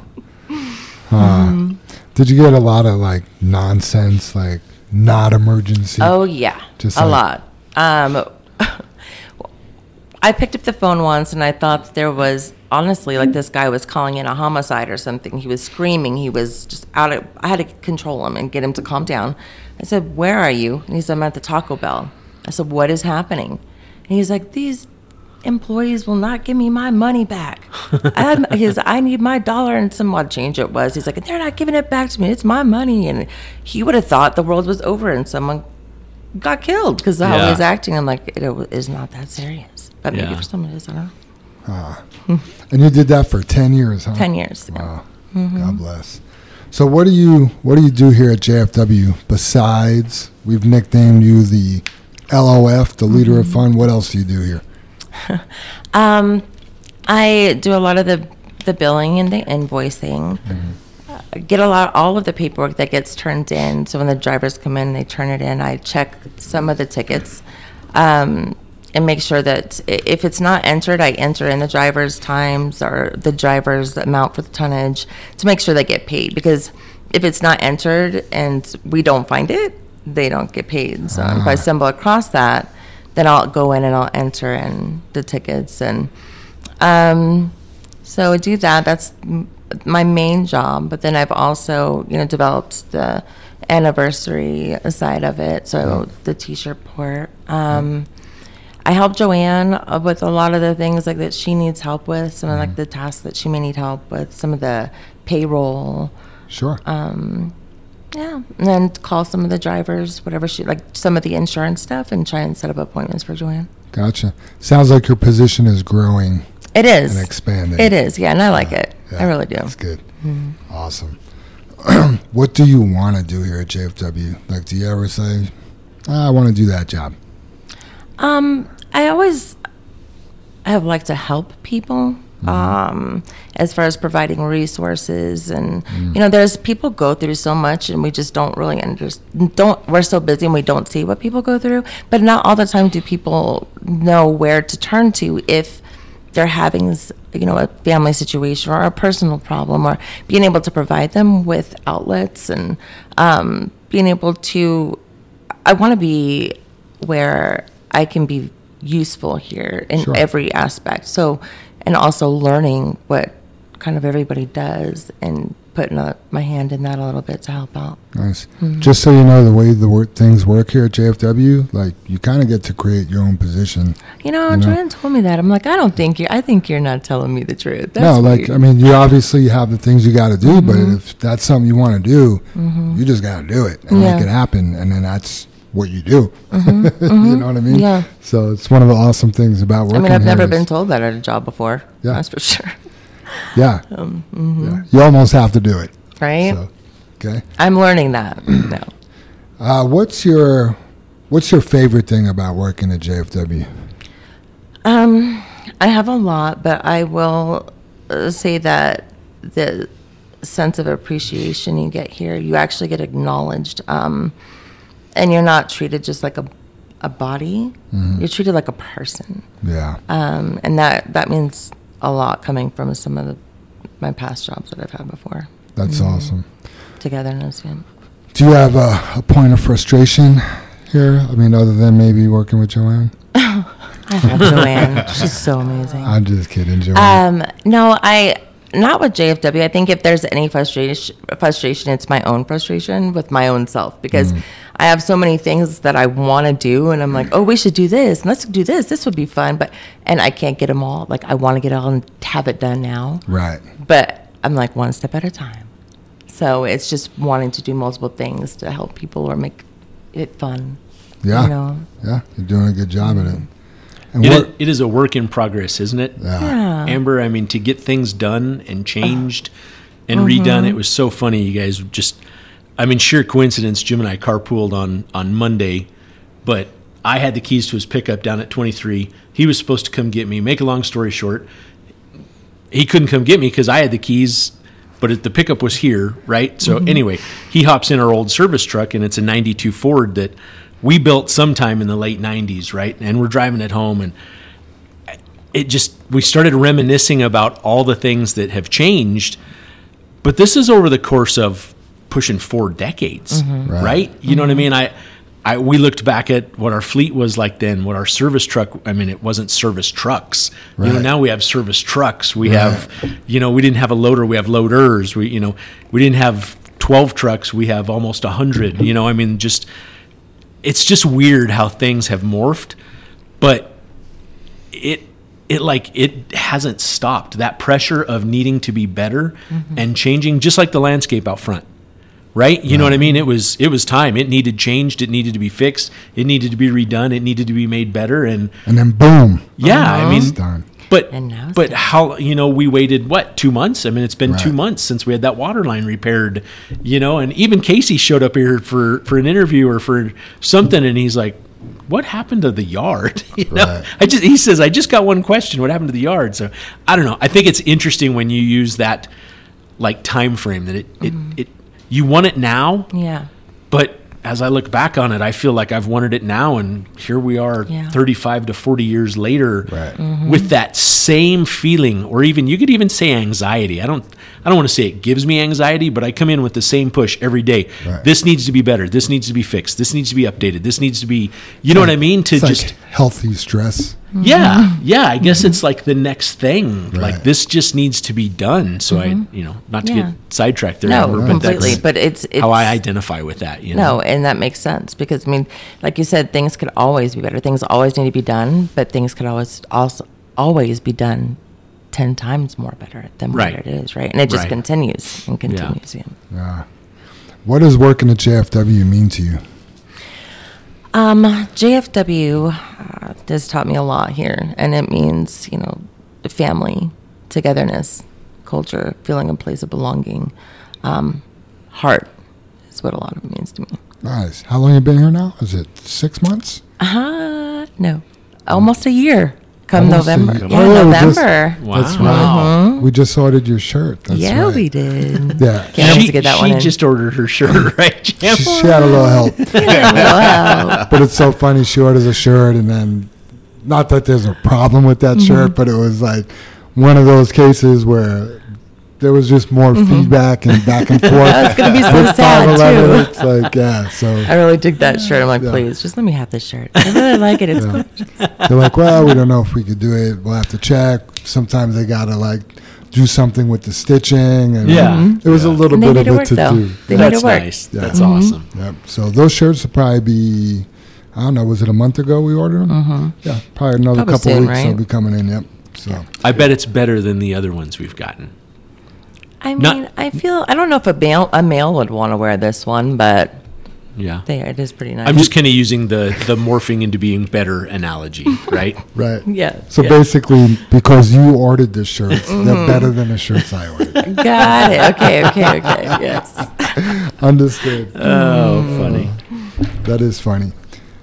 Amber, what do you want to change here? Is there anything? If you could come into work tomorrow and wave your magic wand, what would you change? Um, I don't think there's really a lot that I would change here because this, I have never worked for a company where there's this much togetherness. Um, I mean, there is things that are we're obviously a little bit separated. You got the drivers, you know, that are on the road. We've got some that are here, some are at yard 23. There's a lot of guys that I have never even met or Yeah. seen. I just know them by their name because Right. like, it comes across to me. So, I mean, I would like to be able at one point, and I know that it's going to get there, you know, but seeing pe- more people being able to Yep. get involved with everyone here. Yeah, and with you taking care of the anniversary shirts, I know you won't Mm-hmm. see everybody, especially if they're at yard 23, but there's an opportunity. Right. And I've already had more interaction with everybody too, you know, so That's- it's good. That's Mm-hmm. awesome. before we move on, Amber, we did want to take uh, a few moments to talk about your mom. Mm-hmm. Uh, you've actually been on a podcast before. I actually listened to that podcast, and I couldn't couldn't stop listening to it because it's uh, it's a heavy subject. But why don't you talk about your mom a little bit? What's going on? Uh, how we can maybe even help, and and Okay. yeah, Yeah, just walk us through that. Um, August 24th of 2018, uh, my mother disappeared from Lochbuie, Colorado. Um, and she still hasn't been found or located. The police have been involved, but don't have any leads or anything like that, so they haven't been able to come up with, with really a whole lot of information. We all kind of have our idea on what we may believe have hap- has happened, Right. um, but obviously we can't prove that, and without there being any evidence, you can't put for, bring it forward to court. Um, we went on a lot of searches. I spent days uh, out in the fields, kind of looking for, um, and I I'm still looking for. It. I never, it never stops. You know, your your mind constantly keeps going. And even though you have these these thoughts about what may have happened when you're driving or you know you're walking down the street and you see somebody who you think may look like her um, you know you turn just to make sure you know but in, in my heart i know kind of it's been it's been four years now. Um, and it it gets a little bit easier but it really doesn't. Sure. so we try to put out as much information that we can about her. Um, we've had my mom on the news and again the podcast and there's been a couple youtubers that have done some stories on my mom and did some really good research um, really impressive. Um, my mom is her name is terry ackerman um, again she went missing from Lochbuie um, and she, if you type her name in the Google search, a lot of articles will come up about her, about uh, what happened. She, I got a phone call that she just disappeared, which is not like her. Mm, She never did anything like that. She was just a real quiet person, and I was really the only person she ever went to. Um, she left everything behind keys, wallet, her car, debit card, ID card. Um, she was a pretty frequent smoker and had a lot of cigarette packs she just bought all behind. Her purse was left behind, everything. Um, and again, that's strange because she just does not have that behavior. I spoke with her the night before she disappeared, and she seemed a little distraught. And she had a, some issues with her husband here and there, but I, you know, didn't try to pry into that a whole bunch. And it struck me odd a little bit that this she was crying, um, but I didn't again didn't think a whole lot. And then the next day, I I went to work and that evening got a call from her husband saying that he reported her missing. Um, and ever since, I just haven't. There's been nothing, and it's been hard. Yeah. But any time that we can get the opportunity to put her information out there, you know, um, it helps. And anybody, it, it also helps us too because it makes us feel like she's not forgotten, and that's the worst fear is to feel Sure. like people forget. Yeah. And just so you know, Amber, if um, I'll search for the link, or if you send me the link, Yeah, I'll send you we'll we'll put it up on uh, in the notes of this podcast, Mm-hmm. where people could actually go and listen to that. And It's a pretty good podcast. yeah, you never know somebody. Mm-hmm. I mean, yeah, listen to it because it's good, but also listen to it because you may hear something or know something. or you- Exactly. you, just never know. I mean, one little lead could turn into to something else. So Absolutely. Yeah. And I, I don't want to be naive, Amber, and I, I just listened to you, and I and I know it from you know you working here, but you know we're you're talking that your mom poof disappeared. There's there's there is no leads, no foul play, no nothing. Your mom. I mean, I guess I can't imagine Vanished. that. Yeah, Vanished. vanished. I mean, I can't imagine that, Amber. I mean, that's. I, I, I wish you'd show up, or I wish you had some closure or anything for you, you know, at this mm-hmm. point. But I, I can't. Yeah, that's a you know, we all face, you know, our parents getting older or stuff like that, or losing a loved one or stuff like that. But you know it happens. So Right. yeah, I, mm-hmm. I wish have you, a little I bit of wish closure, best. you Yeah, know. yeah. and and that's just it. But that's the, the what you said is disappeared. The the truth about that is nobody disappears. Right. Right. Nobody. Nobody. you know what Yeah, I mean? Good. Good. But no, it- no. That's you were you were spot there's on. Nobody always dis- something that happened that led to that and Yeah. and what's what i can't fathom sometimes is how does someone never get found they're able to find some crazy stuff in this world but when people Right. go missing Yeah. I wish I could remember, Amber, because after I've talked to you before, I, I looked up missing persons and how many people disappear in the United States alone and of never being heard from. And it's mm-hmm. staggering. Oh, it's bad. It's bad. And like you said, I guess I've never lo- thought about it that way. Nobody really disappears. Somebody, something happened, whether Mm-hmm. Something they are living another life someplace else or foul play. But you don't disappear. No, you, know, you and- just don't. I, I used to live out in the Lochbuie area, and I know you know the fields. It's a rural area. Uh-huh. You can, I mean, you could. I, I suppose you could be, you know, fall down in a field and not be found for Right, years. You know, right. but like you're also saying, four years, it's a long time right? I Mm-hmm. mean, yeah, I'm, I, f- I feel. I don't, I don't feel. I mean, I feel bad for you, but I feel wanting for you of. Closure. Yeah, Yeah. let's let's Yeah. figure it out. But if you if you listen to the podcast, there is definitely foul play. no yeah there Yeah. there is Yeah, foul play yeah. yes All How, how old was she? um at the time she was let's see i'm sort of she was 56 Wow. Yeah, 56.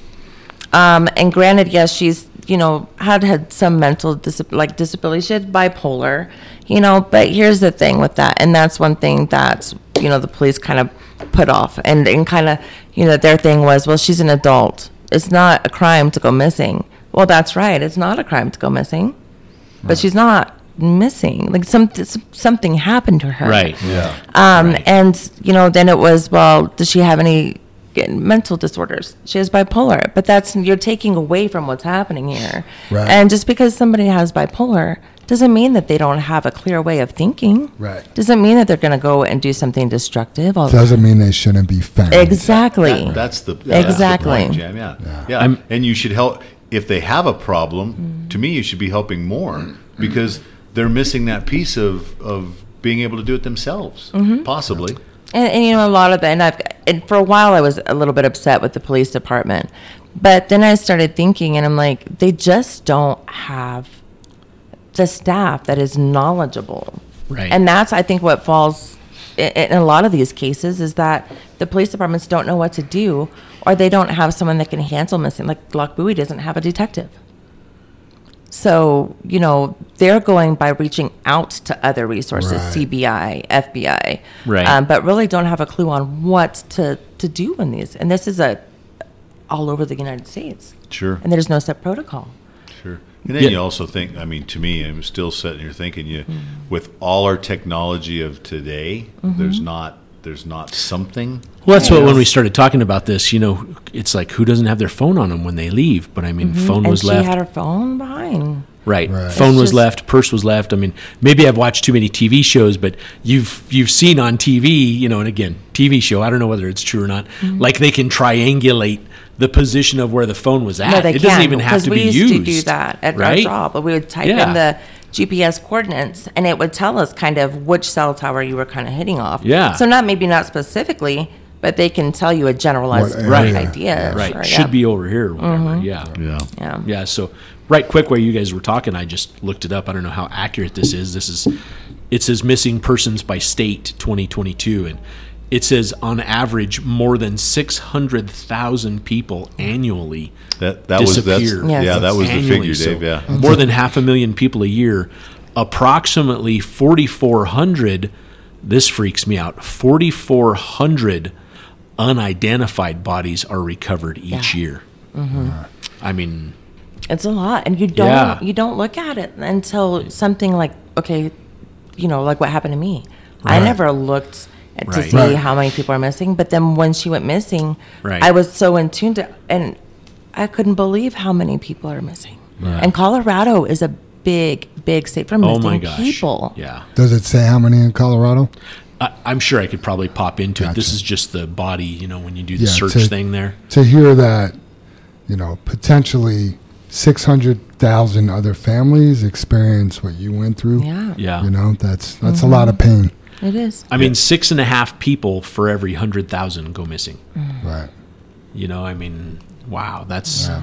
that is mind-boggling when you don't when you don't know that when you that the realization of that is It's concerning. yeah It really yeah, and is I'll have to. I'll have to try Amber too. It's just like we were just talking about, you know, 303 or 303, you Mm-hmm. know, not using that.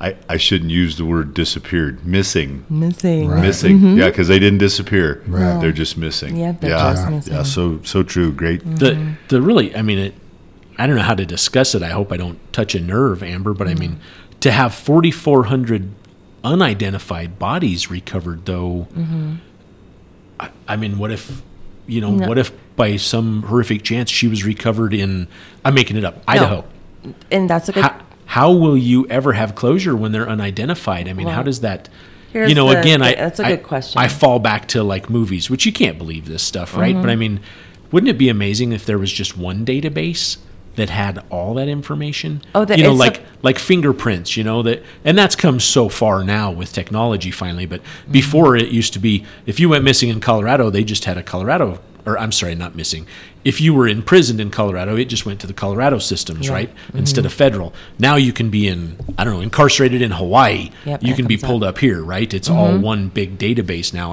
I, I wonder if it's like that with Well- the missing persons Well, so what they do um, with the missing persons is they'll usually reach out to the family. So me and my brother um, gave a swab of our DNA, um, and then they pulled her records from the, one of the dental offices and put that into a database called the NAMUS, N-A-M-U-S system. Um, and it logs her information, her name, date of birth, and then the DNA in the system and her dental records in there. So in case she is located, let's say I don't know in Texas or wherever, that they're able to find that through that database. wow Yeah, and that's if the the agencies are following the the things that they're supposed to do correctly because they have a time frame to get that stuff entered. Gotcha. But if now, but then that goes to what if there's nobody in around a family member or something like that that can provide that stuff? There's got to be another system that they can figure out, or like you said, fingerprints. Like, how do we all get our fingerprints on file? yeah, I remember growing up in Queens where I did as a kid. Mm-hmm. You got fingerprinted, you know, mm-hmm. just to have record of your prints. And you should. I think that's that you really should because anything could happen. Right. Really, you know. I- isn't that a thing at birth now Jim? don't they do that at birth No, You get fingerprinted, yeah. Right, but I mean, I I seem to remember when Sam was born, there was something like you can opt to to do something with their like that can go in a database. Huh. Oh, I see what you're saying. I yeah. just- not just your birth certificate. I just can't records. remember. I mean, that was 17 years ago. I I can't mean, I remember think that, that. should really but- be a thing. Yeah, yeah. I, I you can break Colorado out of that statistic. It's funny. It has a little bubble that breaks out every state for the United States, and believe it or not, Colorado uh, is 292 missing for the year, and that averages almost five people for every hundred thousand. Wow. Can you look at uh, Chicago or Illinois? It's funny because they have them in colors, and Colorado is red. Uh, Illinois looks like it is. No, that's India. There's Illinois is purple, so I think that actually means it's better. I was gonna say, what's the color mean? uh, 317, 317, and it says total missing, so that must not be for the year. Ah, it's got to be for the For year. the year 2022 is what you started off Yeah. with. Oh, yeah. Missing persons by state, 2022. It shows it up there in the header. So 317 missing. It's 2.47 people per 100,000. Ah, Because I was here, shit, like 60 people go missing a day in Chicago. Clearly, that's not true. Right. Right. Yeah. So, okay. Well, we'll definitely throw up the link, Amber, and um, just JFW family. If I can encourage everybody to, to give that podcast a listen and, you know, maybe learn a little bit about what Amber's gone through. And also, you never know, you might have a lead. Yeah. Right. And you'll put that link in the email. In the in the pod, yeah. So I'm gonna put it in the podcast notes. Yes. On Podbean and uh, Apple Podcasts, but then I'll also put it in the Bamboo notes. Okay. So there'll be a link where other if they listen and they go to the notes, they'll be able to Oh, thank you. hit hit that as well. So, Yeah, I mean, anything helps, you know, just even getting our picture out there is, we also have a help uh, find Terry Ackerman Facebook page that I created. Yeah. Um, that's also on there too. Why don't you send me all of that? Yeah, I will. And then I could reshare that stuff. Okay. Okay. Yep, thank Cool. you. Amber, uh, you're our first guest that actually has come to the podcast with questions. So I'm going to turn over the floor to you and you could ask us a couple questions here. Okay, so I actually have two questions. I, I sat on a question for a long time, but I was, didn't know how to word it right without sounding weird. But whatever, right? should have tried harder. We, we, weird's good around here. It Uh, is, I Odd's mean- good. Yeah, we're, we're all good with that. You should have, if you weren't trying to sound weird, you should have tried harder. Aw. I'm just kidding. Okay, so my first question we all have gone through something at some point in our careers that has impacted us negatively or positively that we continue to carry with us till this day. What is a memorable moment that you have that you could share with us that might be able to help a new driver or even even a senior driver? Yeah, I mean, I actually thought about that question long and hard, and uh, I got three moments. If I can mention all 3 is that okay? Yeah. So first moment is uh, I was a driver for Aggregate Industries. I drove a ready mix truck, and I got assigned to this to this uh, plant called the Bannock plant. And as soon as I walked in there, I heard about what a a hole the plant manager was.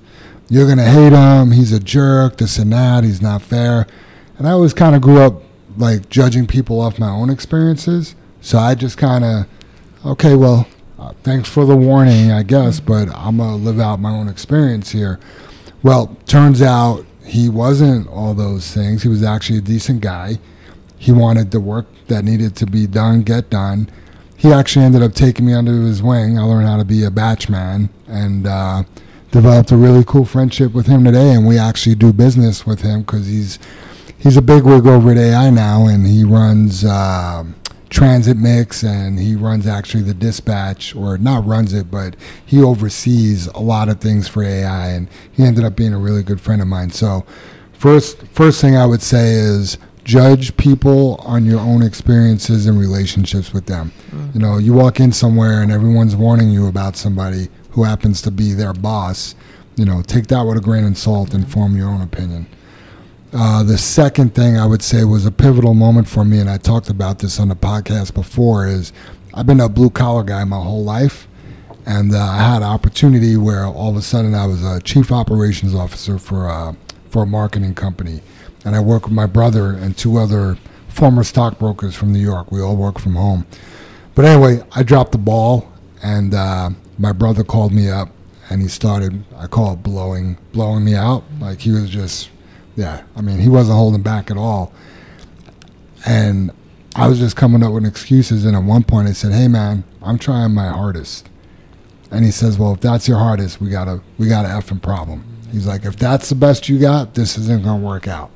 So definitely learned something there about what it means to be part of a partnership and a team, and I was able to carry that over here to JFW, where I know my hardest has to be good enough, right? Mm-hmm. Because if it ain't, somebody else, Amber, you might be doing my job. You know what I mean? So uh, that was another pivotal moment about what does it really look like to give your hardest, and don't say you're giving your hardest if you're mm-hmm. really not. Because mm-hmm. guess what? There was a lot of. lo- I'll just say it.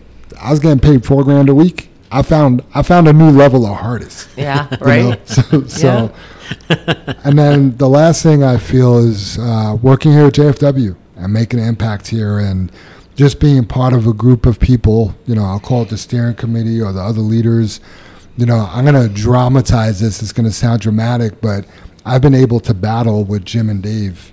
You know, and to be able to to, to use that term and battle with the owners of a company and still still have a job number one, and win some of the battles, lose some of the battles, but actually be heard and listened to. I mean, final decision is always going to be theirs, but to have that opportunity to to sit and, and speak with the owners and, and be considered, your opinion be considered, is is pretty amazing. So Yeah. those are my three things. Oh, that's really good. I mean, you do, and, and the point that you said, you know, um, you know, if that's my, if that was my hardest, you know, like that's so true because you have to keep pushing and pushing and driving yourself to always do better. Because, like you said, somebody else can do better. Yeah. So push and push and push. The brothers call it keeping your foot on the gas. Yeah, that's right. Which is hard. Which is hard to do, Jim. Yeah. You just. I mean, there's just some days that you just you Wanna- you ease off the pedal. You want to set that cruise control. Yeah, yeah. And and there is a few days like that, but otherwise you got to Yeah. gather yourself back up and, and go Yep. for it. Yeah, Yeah. yeah. There's no one else going to do it for you. No, No, right. no. It's like it's I mean, like that's just- anything. that's yeah, the fact. Dave, There's yeah. no one else going it all to do comes it down for to you. you. Right. You are your Yeah. own person. Yeah. The- I, great question, Amber. But I, I, I think I would have to talk for a while, and things would spill out of me. Um, you know, of, of this situation and that situation. But it's always.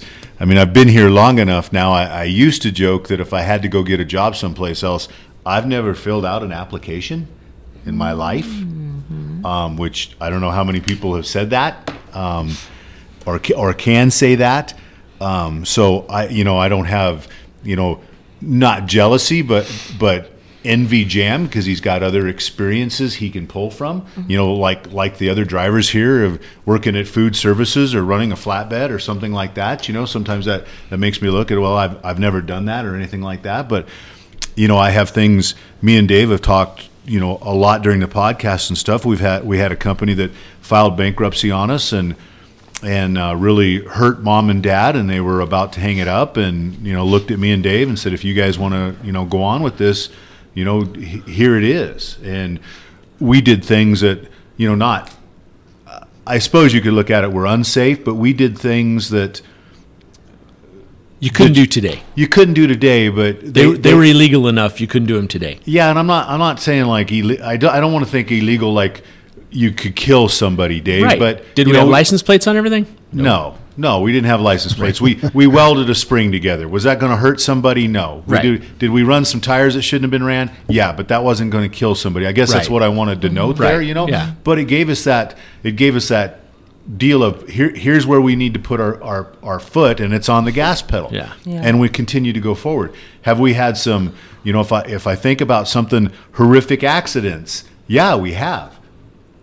But even through that horrific accident, there's always like, well, it could have went this way, or this could have happened, or this. Wow, we lucked out. It didn't. This didn't happen, and, and then you're like, oh, well, we were pretty lucky, you know. And you're, and you're talking totaling a tractor and trailer, you know, having somebody go to the hospital, and you walk away, and and the person wasn't really hurt, but you totaled a truck. And you're and I, I, I'm thankful for that. So that would be that shapes me every time. Um, it shapes me as in sometimes as in that you know jam said what'd you say just a minute ago a healthy a healthy worry a healthy concern Healthy stress, Yeah, health, health- healthy pressure. yeah I, sometimes mine's just not so healthy jam it, Right. because but I, but i've that phone call you you wait for the phone call i guess amber on on on my side and luckily hopefully dave agrees with me that we have people we're able to put people around us that help with that stress and those decisions and and take us to another level like you know a concern where you know w- me and dave can't answer the phone to help somebody but we have joanne we have you we have jam we have jr or, or something like that or we have rick colleen just you know another driver that offers help that's that's a creating a, a, a, a place that I always wanted to work or always dreamed of having. Yeah. I didn't know, you know, when I was out with Don Creason, my, my trainer, that that was the dream I wanted. I didn't, Right. I didn't know that was Right. that was possible, but that's that's where we're at. So that would be, you know, a short version, but I could probably, you know, talk for hours. Uh, and something I want to add is I, I remember places around town by what happened there with a truck. Oh yeah. You know, the engine went out there, the drive shaft went out there, we burnt one down there, we wrecked down there, we tipped one over here. Yep. We we blew out a tire here, we towed a truck from here. Drove a truck home with no rear end. Drove a truck home with no clutch. You know what I mean? Yeah, that's how- Put pepper in a radiator to get it home from Parker. I mean, Yeah, just yeah, we- endless, You know, endless Yeah. stories of you're like, oh my god, you, Yeah. you did, you did what? You know? Yeah. I mean, me and Scooby. I mean, he he's back. I mean, we we we laid a trailer over. We were down on a job site, and and uh, you know he was the lowboy driver at that time, and we just went down, and there was a loader just sitting there on the side for that would put pipe in the ground, or it was their loader, but it had a big set of forks on it. Me and Scooby just went and started the loader and picked up the trailer because it was pretty much junk and threw it on the low boy and it was somebody else's loader. But you just you got it done and you got off the job site. You know, we I think we probably let the per, whoever it was know, but Right. you, you just kind of get it done. So I have I, that's. I guess that's my memorable stuff. I don't. I don't know, Dave. I- I mean, I don't want to say you stole my thunder, but I mean, was totally, deep. Jim. That I was mean, really- that yeah, was, you know. yeah. I mean, totally. I, I have, you know, Super Dave's not here, but one of his biggest training moments when he first started, it was like his first winter, and we were down at Plant 13. Actually, he was down at Plant 13. He was a new enough guy, uh, you know, only been here months. I mean, I, he started in the summer, and this this was this was quite a snowstorm that was coming in, and this is one of those deals. Like Jam said, you know, we don't take our foot off the throttle. Well, snow's not supposed to hit till ten. Go get a load, right? You know, mm-hmm. nowadays we're like, oh, snow's coming at ten, and Brandon closed, Right.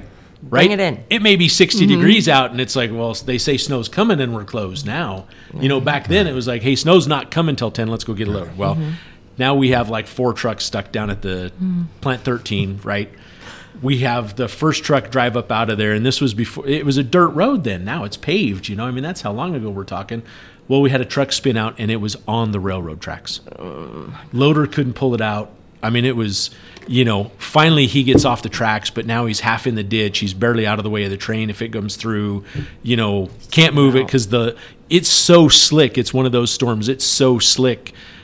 The loader can't move it. The loader just spins. It's like mm-hmm. instant ice the way it's set up, right? So, a guy that used to work for us, Doogie Jim Smith, His birthday's today. yeah, yeah, we share a birthday, right? Uh, year apart, but share a birthday. And uh, I'm like, Doogie, hey, Super Dave and this guy named Gary Kincaid that used to work for us. That was he was actually the lead guy to help Super Dave out. He was the one stuck on the tracks, right? He was the one going to show Dave how to get over the tracks, right? Anyway, make a long story short, I mean, in the middle of this, it was pretty much like a blizzard conditions.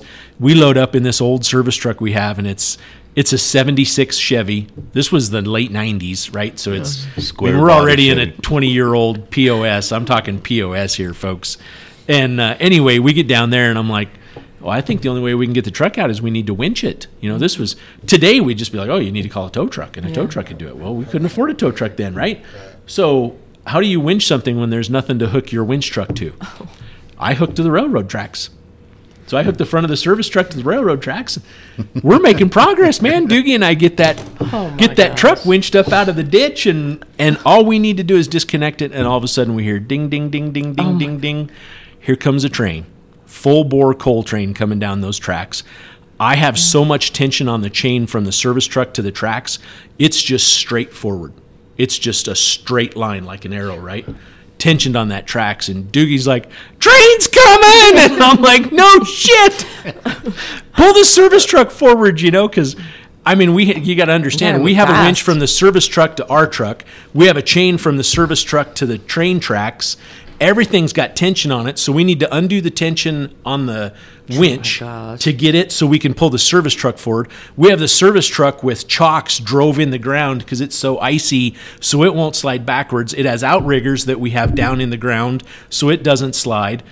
I just run to the chain, and of course, I can't get the chain off. It's it's got 20,000 pounds of tension against it, right? And I'm just looking at this train coming and the snow barreling down, and Doogie jumps in this service truck, you guys, and I'll never forget this. It had a throttle lock on it because to run the winch, you pulled the throttle out to like 4,500 RPM. I mean, the truck's just sitting there screaming, this old 350 gas engine. And Doogie just crams the truck in gear and he lets out the clutch. And I'll never forget the vision that the wheelbase on that service truck was so long. The truck was just hopping. It was, it was like the frame was like flexing in two to try and scoot forward, you guys. And I'm laying on the tracks. I'm trying to get that chain off, and the train's coming, and everybody's like yelling at me, going, "Get out of the way! Get out of the way!" And you guys, I could not get that freaking chain off the tracks, and I'm like, "Holy shit! We're gonna derail like a Yeah. hundred coal Yeah. cars."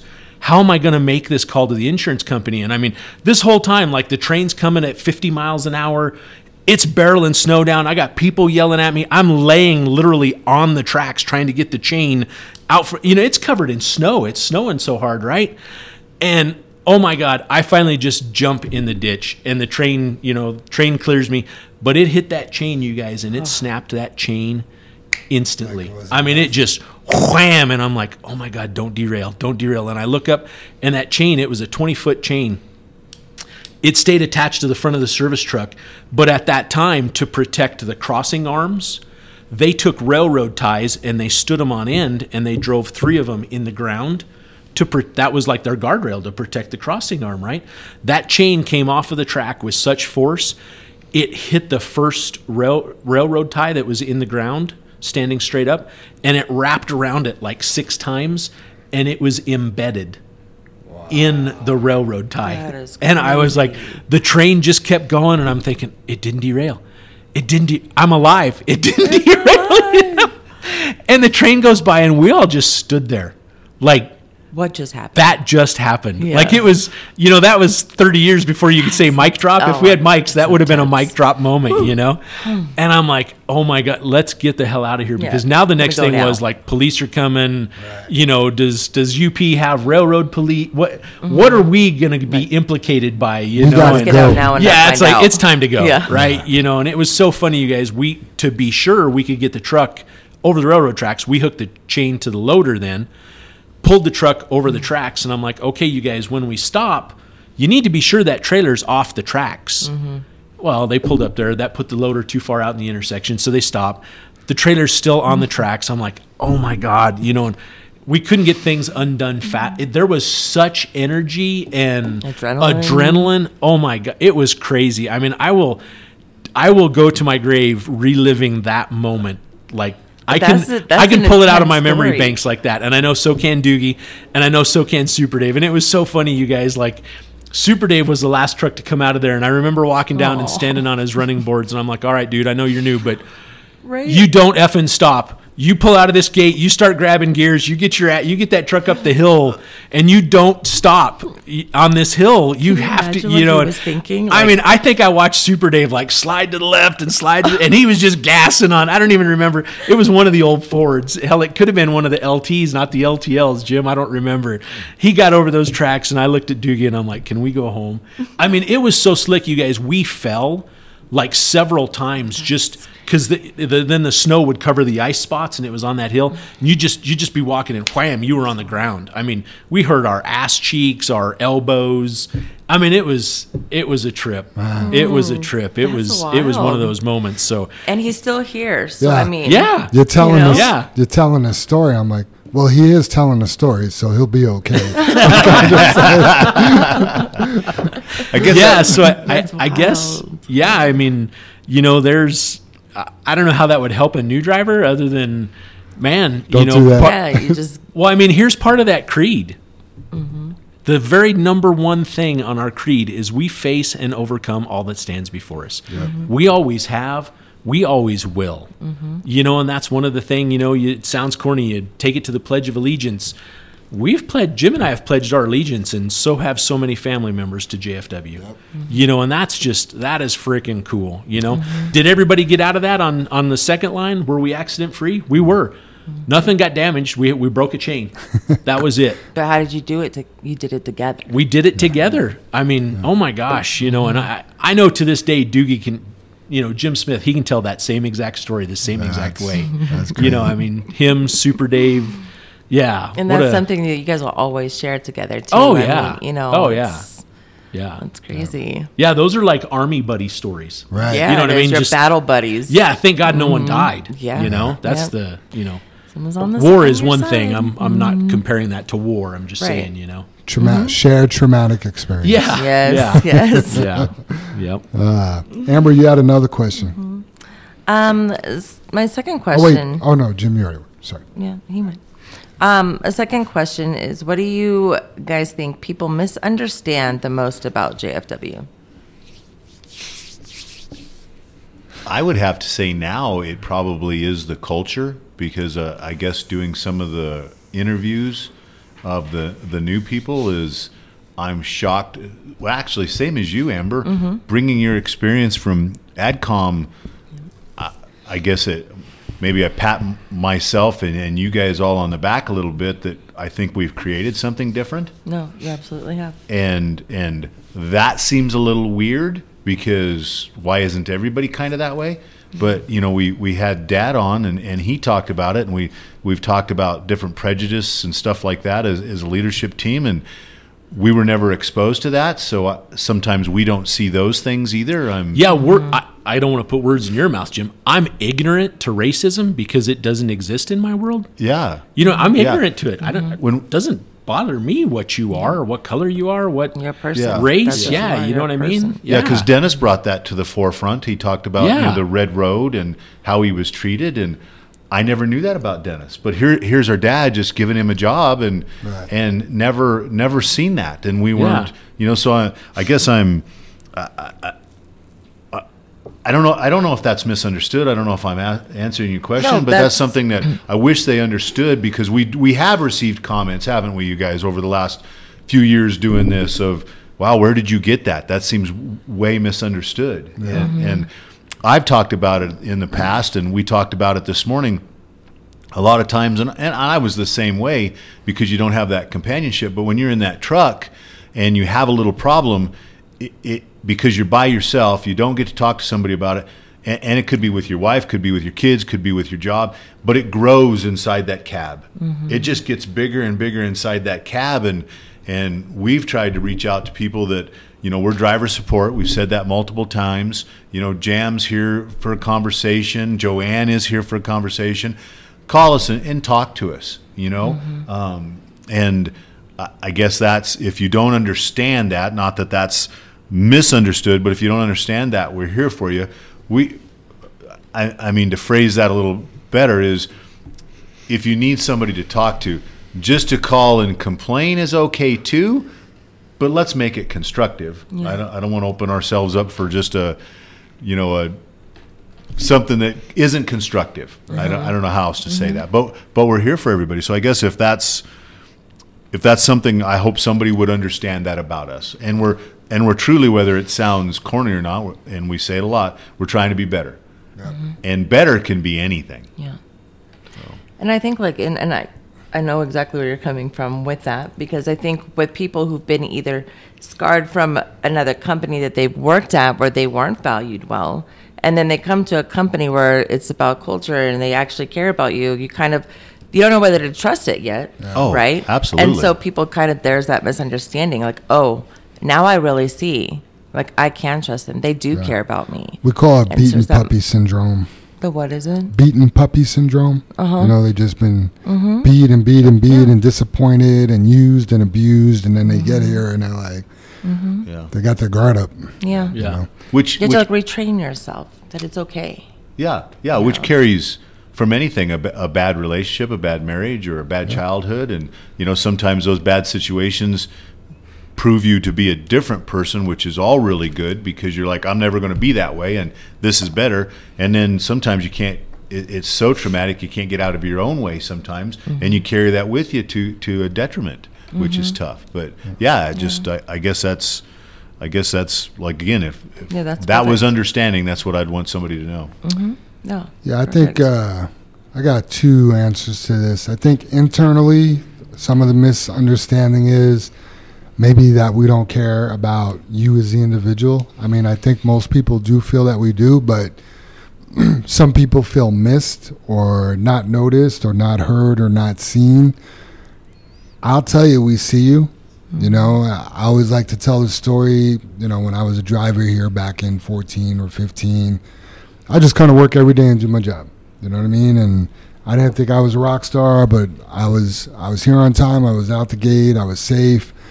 And I remember one day, brother Dave came up to me. And he's like, "Hey," he's like, uh, "We got this new run coming up. We're gonna start hauling powder out of Craig, Colorado. We're getting these two brand new, you know, pneumatic trailers, and you you've been doing a good job. Are you interested in doing that run?" And I was like, "This guy knows." What kind of job I've been doing? like I'm surprised he even knew who, who I was. You know what I mean? Like, wow, like uh, I was happy you knew my name, but you think I'm doing a good job. Like you're one of the owners of the company. what is like, that? Yeah, he's one of the owners of the company. What do you, how do you know what kind of job I'm doing? You know, and Super Dave always laughs when I tell this story. He's like, because I told him, Jam. you know what I mean? So we we do know. We know the good, the bad, and the ugly. It's true. I mean, we, we are paying attention up here, and you know, if it's not Dave knowing you're doing a good job, or Jim knowing a good, you're doing a good job, or even me, we got other people in in the fields knowing, and Yeah. we're watching, and we hear, and you know, we know what's good and what's bad. I'd say externally, I think what people misunderstand about JFW is we're just like this big monster.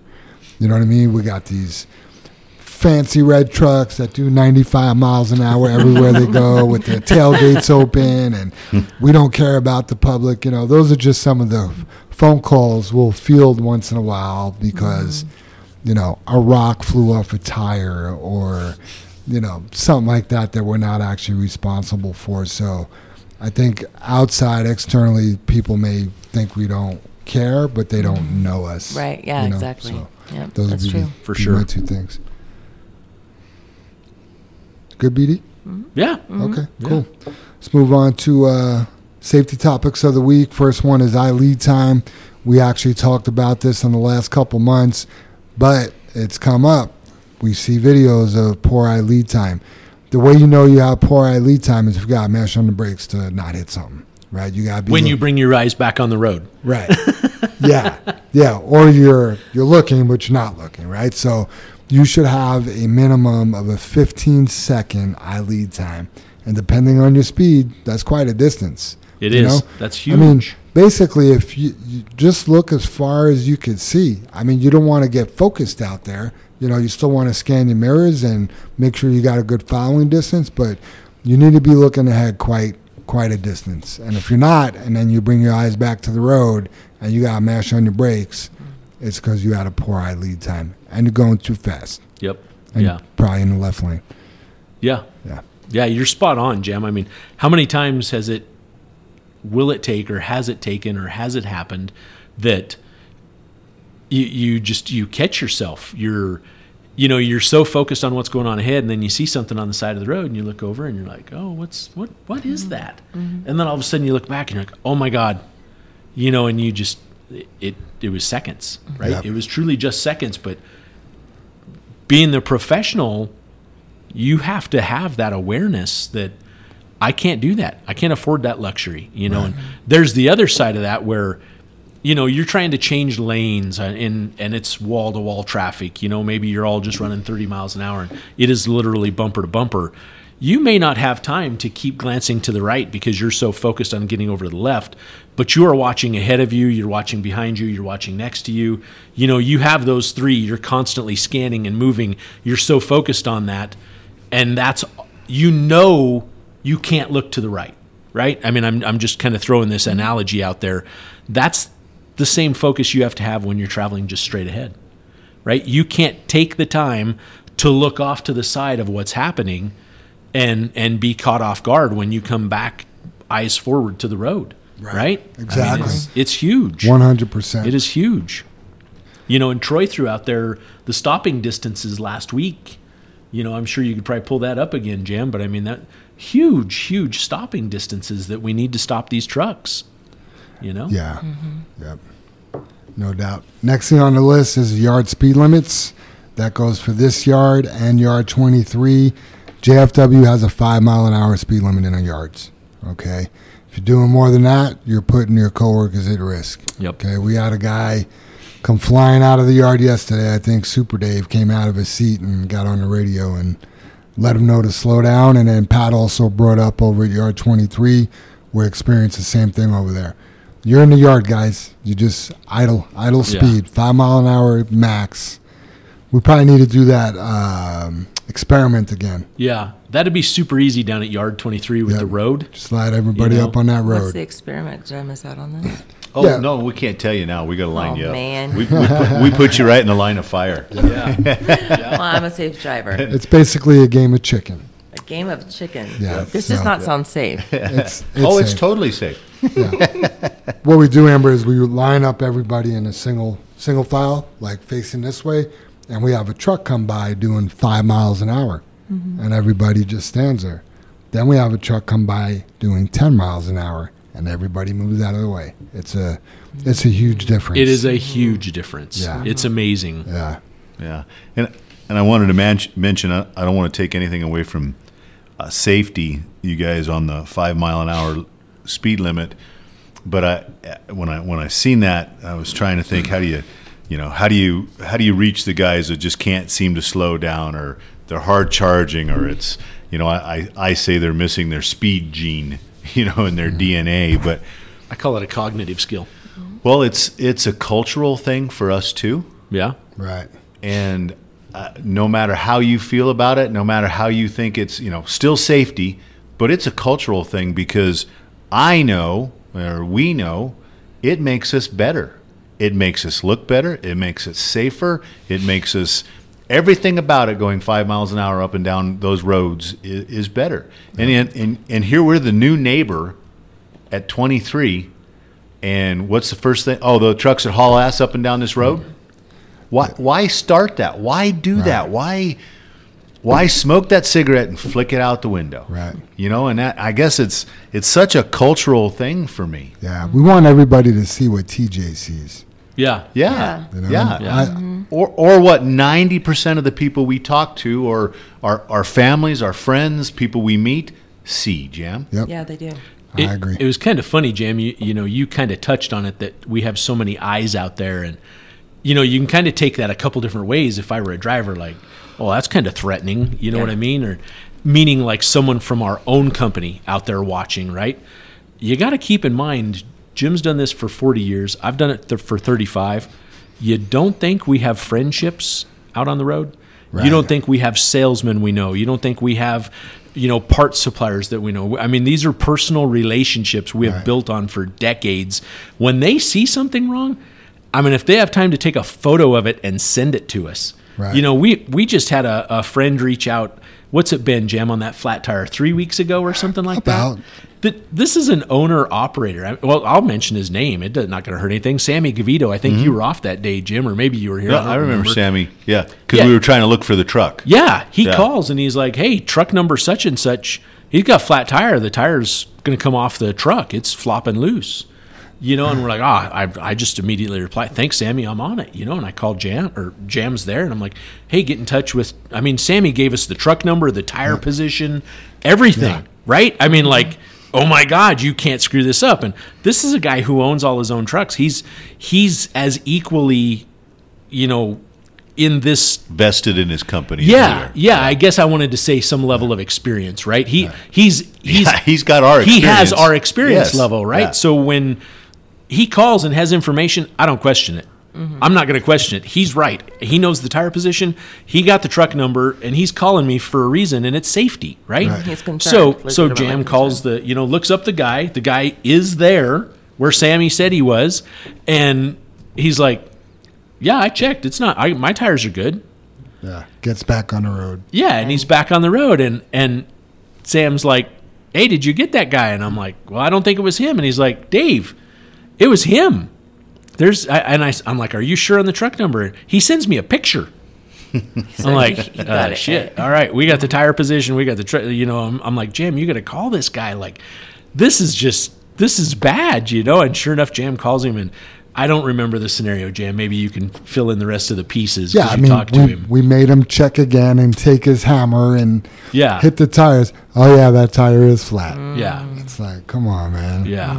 Yeah. Be better. Yeah, back to a cultural thing. Yeah. You know, back, you know, it, you're representing everybody Yeah. out there. Don't be driving Yeah. around with a flat tire. I mean, I know if you guys called me on the radio and be like, "Hey, somebody just called. You got a you know flat rear inside drive tire," I'd be like, "Oh shit!" Mm-hmm. I'd be like wheeling over to the side, like, Yeah. "Oh man, this yeah." It's funny you talk about the culture, Jim. So go to go to Costco the other day, and I'm driving a Ram, so I wasn't really worried about door dings because the parking spaces are so big there. They are nice at Costco. Yeah. they're kind of like the carts. They're supersized. But it was so busy, I just wanted to park away from everybody. Yeah. So I park way in the corner. Way, in, I mean, there's there's nothing there. Like just everybody leave me alone. Going to Costco, it's like Grand Central Station in there. I'm just like, this is Man, I can't This wait for Costco. can't wait for my wife to feel better.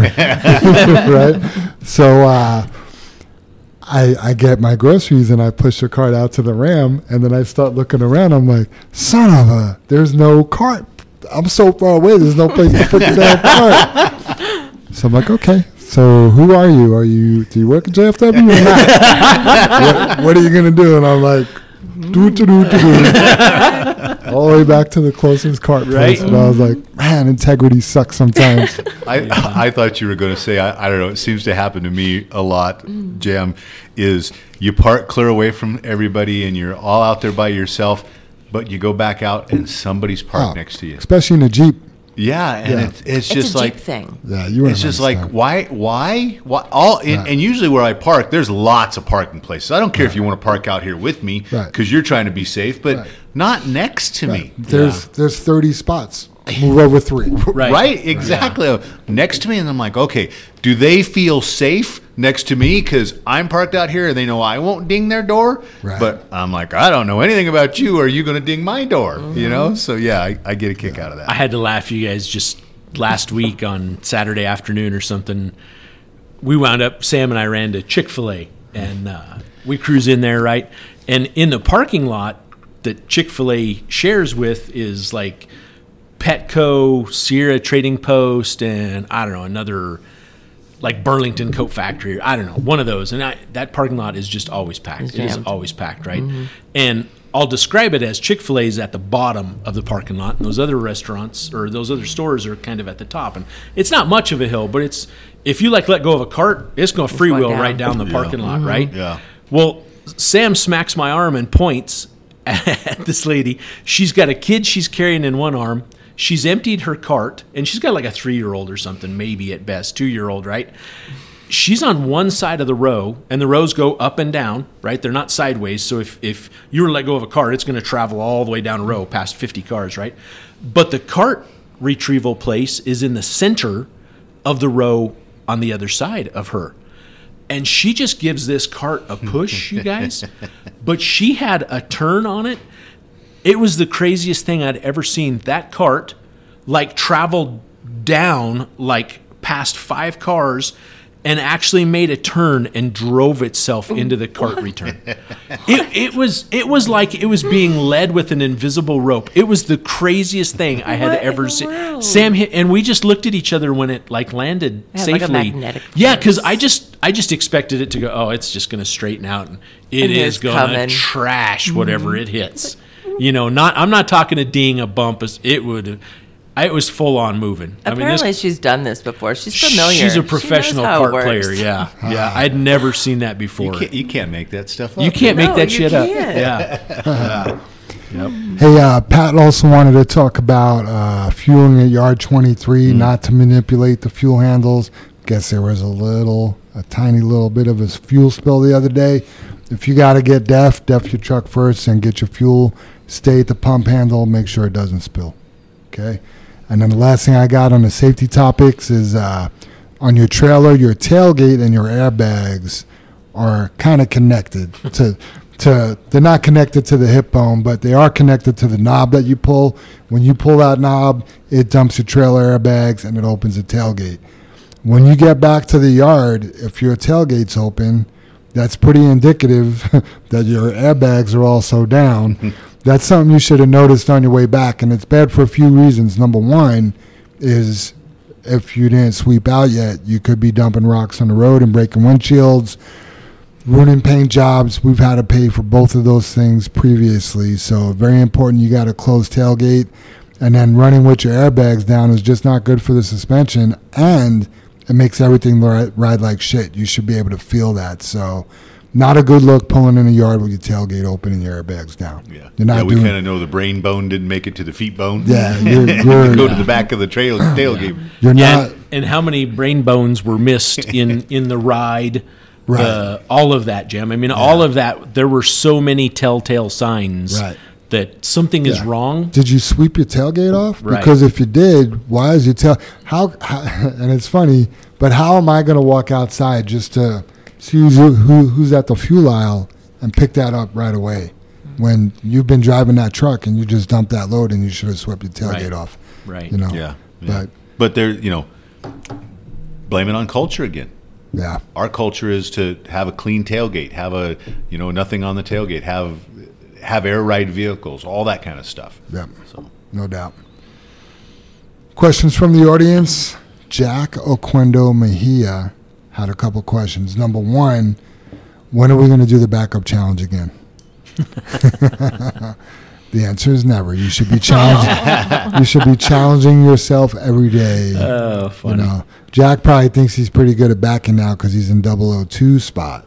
Mm. You know, so he's been practicing a little bit. Yeah. yeah. You know, I I might challenge him. I might make him a side bet for twenty bucks. No pull ups in that spot. You know, we'll see. There's your we could challenge. do we could do something on at 23 like pull over there and see if you can back on the scale and get it squared up on the scale so you're Okay. so you're Oh, weighing, a it- good little bit more, or little bit more yeah, a challenging. little yeah. bit of something. Yeah. Yeah, I like that. Plus, we got the truck rodeo coming up this year. I haven't heard anything about that committee meeting lately. The truck rodeo committee. Yeah, I know. Uh, with Dustin being off with his foot out Ah. of commission, I know it's been slowed up a little bit. Him and Casey are pretty hot and heavy on that, and and they're, they, you know, they got a whole lot of other things in the works with that. So, Gotcha. you know, I'm, I'm, we we got pretty big talk of that coming to fruition. So, Yep. I hope we're there and can make that happen. No doubt. And then um, this is actually a really good question. So we've been pumping the salt out. We've been delivering a lot of salt all over the state. So Jack's pretty forward thinking. He's like, well, isn't that our winter work? What are we going to do in the winter if we're delivering salt now? So do you guys want to address that? Yeah, I mean that's what we've gotten. What it looks like is a lot of leads on on a new customer, I guess. New because we have been delivering everywhere between the the blue salt, the white salt, the pink salt, whatever different colors. The salt, salt. salt, salt Right. out out of all the different locations. You know, we hauled it out of Kansas, we hauled it out of that. You know, and I, and I know the states they struggled to get salt last year, so I think they've they've opened up taking salt from different people, which helps them. But anyway, what we haven't seen before because we hadn't been part of it is all the states do maybe a summer fill because they get a discount on the salt. That's exa- I mean that's the key note right there to explain right now why we filled everything. Right. Is all the salt companies? Guess what? They don't work all summer. Right. Right? So they lower their prices Right. and try and sell some salt and get these places to take some salt. So they call it the summer fill program, just like Jim mentioned, and that's that's the key right now because I'm sure like come October 1st or November 1st, the prices go up. Right. Mm-hmm. Right? So hey, Supply you, and demand. you got an advantage right now. Hey, I, you know, I'm making up. I'm going to knock five dollars a ton off our salt. You take it right now. Yep. So Come it's called it. the summer fill program. It's always existed. We're just in touch, like Jim said, with so many more companies now that we've been hit pretty hard by it. And it's it's kind of funny. I don't want to steal your thunder, Jim, because you were doing a great job answering. But I got with what- Linda. what- and- whatever, whatever. I just got with Dale and Linda before we we came up here and I you know I just grabbed a little notepad and then I like had to move it to a, a card and then my card got full and I started filling the backside of the card. So I mean just some of the places we've delivered just in the summer fill program is Lyons, Limon, Drake, Arvada, Greenwood Village, Seibert, E470. And keep in mind, some of these have multiple locations. I mean, E470 has like three or four locations, right? Hudson, Kittredge, Manitou Springs, Berthoud Falls, Berthoud Pass, City of Arvada, Colorado Springs, Adams County, Larkspur, Greenwood Village, Eisenhower Tunnel, City of Denver, Frisco, Wheat Ridge, Aurora, Loveland Pass, Douglas County. I don't even know where Antonito is. I'm, I'm from Colorado. I'll have to look that up. I seen that one too the other day. Then there was another. When you look that up, look up. I think she get. I can't even read my own writing. Via Grove. Via mm-hmm. Grove. Yeah, I don't know where that's at either. Must be near near Antonito. Marty, I bet Marty knows where those two places are. Alamosa, City of Littleton, City of Broomfield, CDOT Boulder, Livermore, City of Louisville, South Fork, Empire, Vail Pass, City of Fort Collins, Loveland C. Dot, Bellvue. Those are just the ones we've hauled this, you know, in the last I'm going to say 60 days, 45 days, whatever. You know, and I so everyone knows it. We've been working feverishly. We just finished our end of the pad uh, for uh, salt works to bring in 7,000 tons of salt at yard 23 like we used to have at the west yard. So the pavers are hopefully delivering material in there today. Nice. They're going to put in a 50 by 300 pad that we just formed in place, and uh, we'll have 7,000 tons of salt. They'll start delivering 1,400 tons a week, and we'll fill that sucker up with 7,000 tons of salt. So, yeah, I mean, great, great question, but Yep. we're there is that window there, Jack, that they have to use some. Yeah, we, You know what I mean? yeah. So If they're all full Yeah. right now, Yeah. right? If it doesn't snow, we're pretty okay because there's no snow, right? We, we Yeah, continue working, working. right? Yeah. But if it snows, look what we got. Right. I Right? mean, we've got Yeah. our we've got our finger in Yep. all those locations, Yeah. Dave. Great great list, and and with all the companies. So. Yeah. Plus, we welcome the work right now anyway. Abso- right? absolutely. We're gonna we're gonna if we can deliver something today and get some work today, we're gonna get it. you know, Yeah, and because it, it just preps us for when it, Yeah. we really need to get it there. absolutely one hundred percent. Yeah. Uh, let's see. Sandman, Dwayne the Sandman San asked, now that there's more room at yard 23, can we move the truck and trailers from spot 75 to 80? I guess, are they in the way over there? Yeah, we there's a lot to be done yet. I mean, we cleaned up all that. We got the fuel tank in, just like you're asking. There's still that spot up in the other side of the shop where those those first numbers are parking. We need to move some of the used ones, or not used ones. Need to the spare trailers, Jan. We need to move.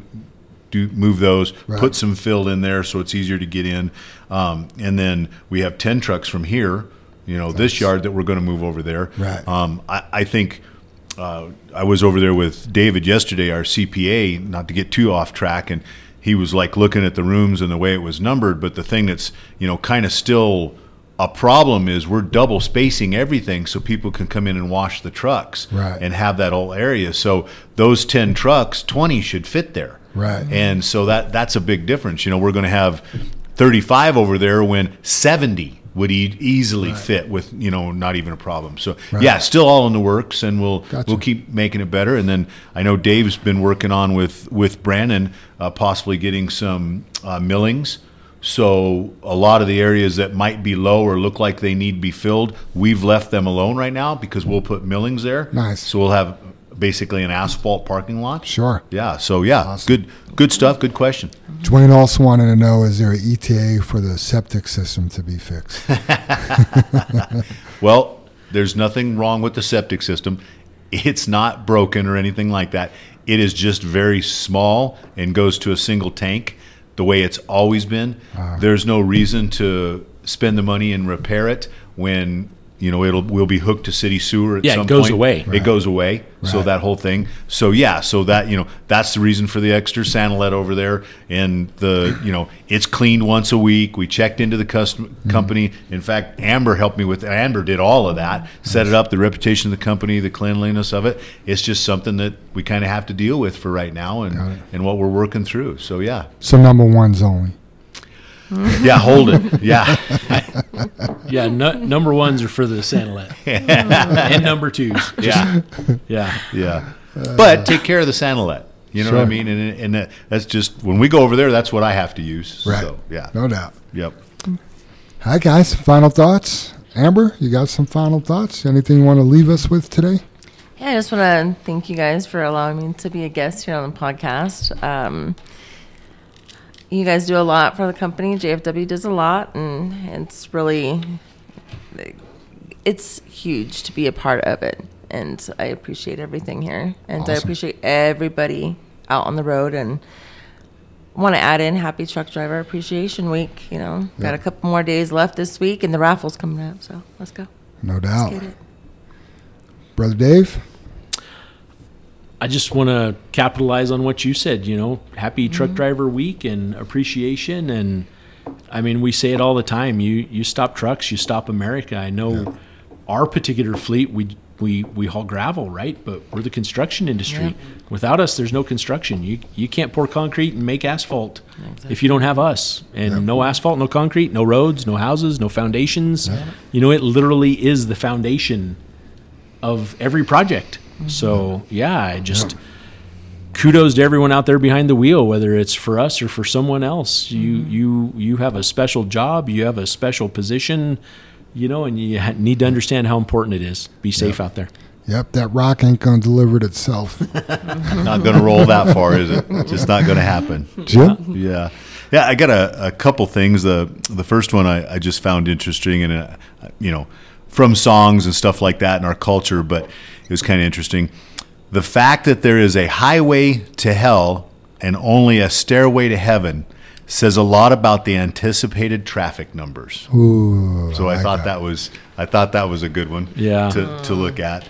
And then when we talked about culture jam earlier in the deal, I have a, a little bit of a piece here. It says we have to create culture of don't watch TV, don't read magazines, don't even listen to the national press release. Create your own roadshow, the nexus of space and time where you are now the most immediate sector of your universe. And if you're worrying about Justin Bieber or what Russell Wilson or somebody else, then you are disempowered. You're giving it all away to icons and are maintained by an electronic media that you want to dress like X or have lips like Y. This is shit brained, this kind of thinking. This is all cultural diversion. Yeah. What is real is you, your friends, your association, your highs, your orgasms, your hopes, your plans, your fears. And we are told we're unimportant, we're peripheral, get a degree, get a job, get this, get that, and then you're a player. You want to reclaim your mind and get it out of the hands of the cultural engineers who want to turn you into half baked moron consuming all this trash that is being manufactured out of the bones of a dying world. Ah, Man, So, that was I really like was that. deep. Yep, that was deep. I haven't heard Bella say this in a while, but there was a few weeks she was like, "Being weird's a new cool." You know It what I mean? is though. I told Right? Mariana that. Yeah. You know. Yeah, yeah, that was good, Jim. I like that. Yeah, Thank you. Real good. Yeah. Well, I just want to, Amber, thanks for coming on the podcast. You said allowing you to be here. We're honored to have you as a guest. Yeah. And then thank you to everybody out there. Happy Truck Driver Appreciation Week. Hope you've been having a great week. And if you need anything, just please let us know. Sure, Okay? absolutely. Yep. Guys, want to close with the creed? Sure. Now, before we do it, I'm gonna just say uh, we had Jose Rigau. He made a really good suggestion that we don't sound like a cult when we read the creed together. He's like maybe read them separately, but the first word of the creed on all the items is together. So we're gonna go ahead and read it together again. Did we want to stop and yeah, for, That's kind of like, hey, thanks for your advice, but we're still going to do it like this. you know I was pretty sold on doing it separately until we talked about it this morning. Yeah. So yeah. Mm-hmm. Yeah. I mean, you bring up such a good point, Jam, because every word in it starts It's with together. Together. Yeah. Right? And we do the Pledge of Allegiance together, right? Yeah. So, yeah, we're not a cult. We just love fucking working at JFW. That's right. Yep. but the Well thing is too is we listen to Jose. yeah. You, you know what I mean? We, we we talked about it. We we get that. We we we listen to everybody's concerns. Yeah. You know, and and you know, again, uh, we're judging as a group uh, that this might be better to read it together. Let's So- do it. Okay, guys, ready? Yep. Together we face and overcome all that stands before us. Together we are accident free. Together we joyfully create honest value for those we serve. Together we celebrate our differences and respect those with whom we work. Together we are accountable for our words and our actions.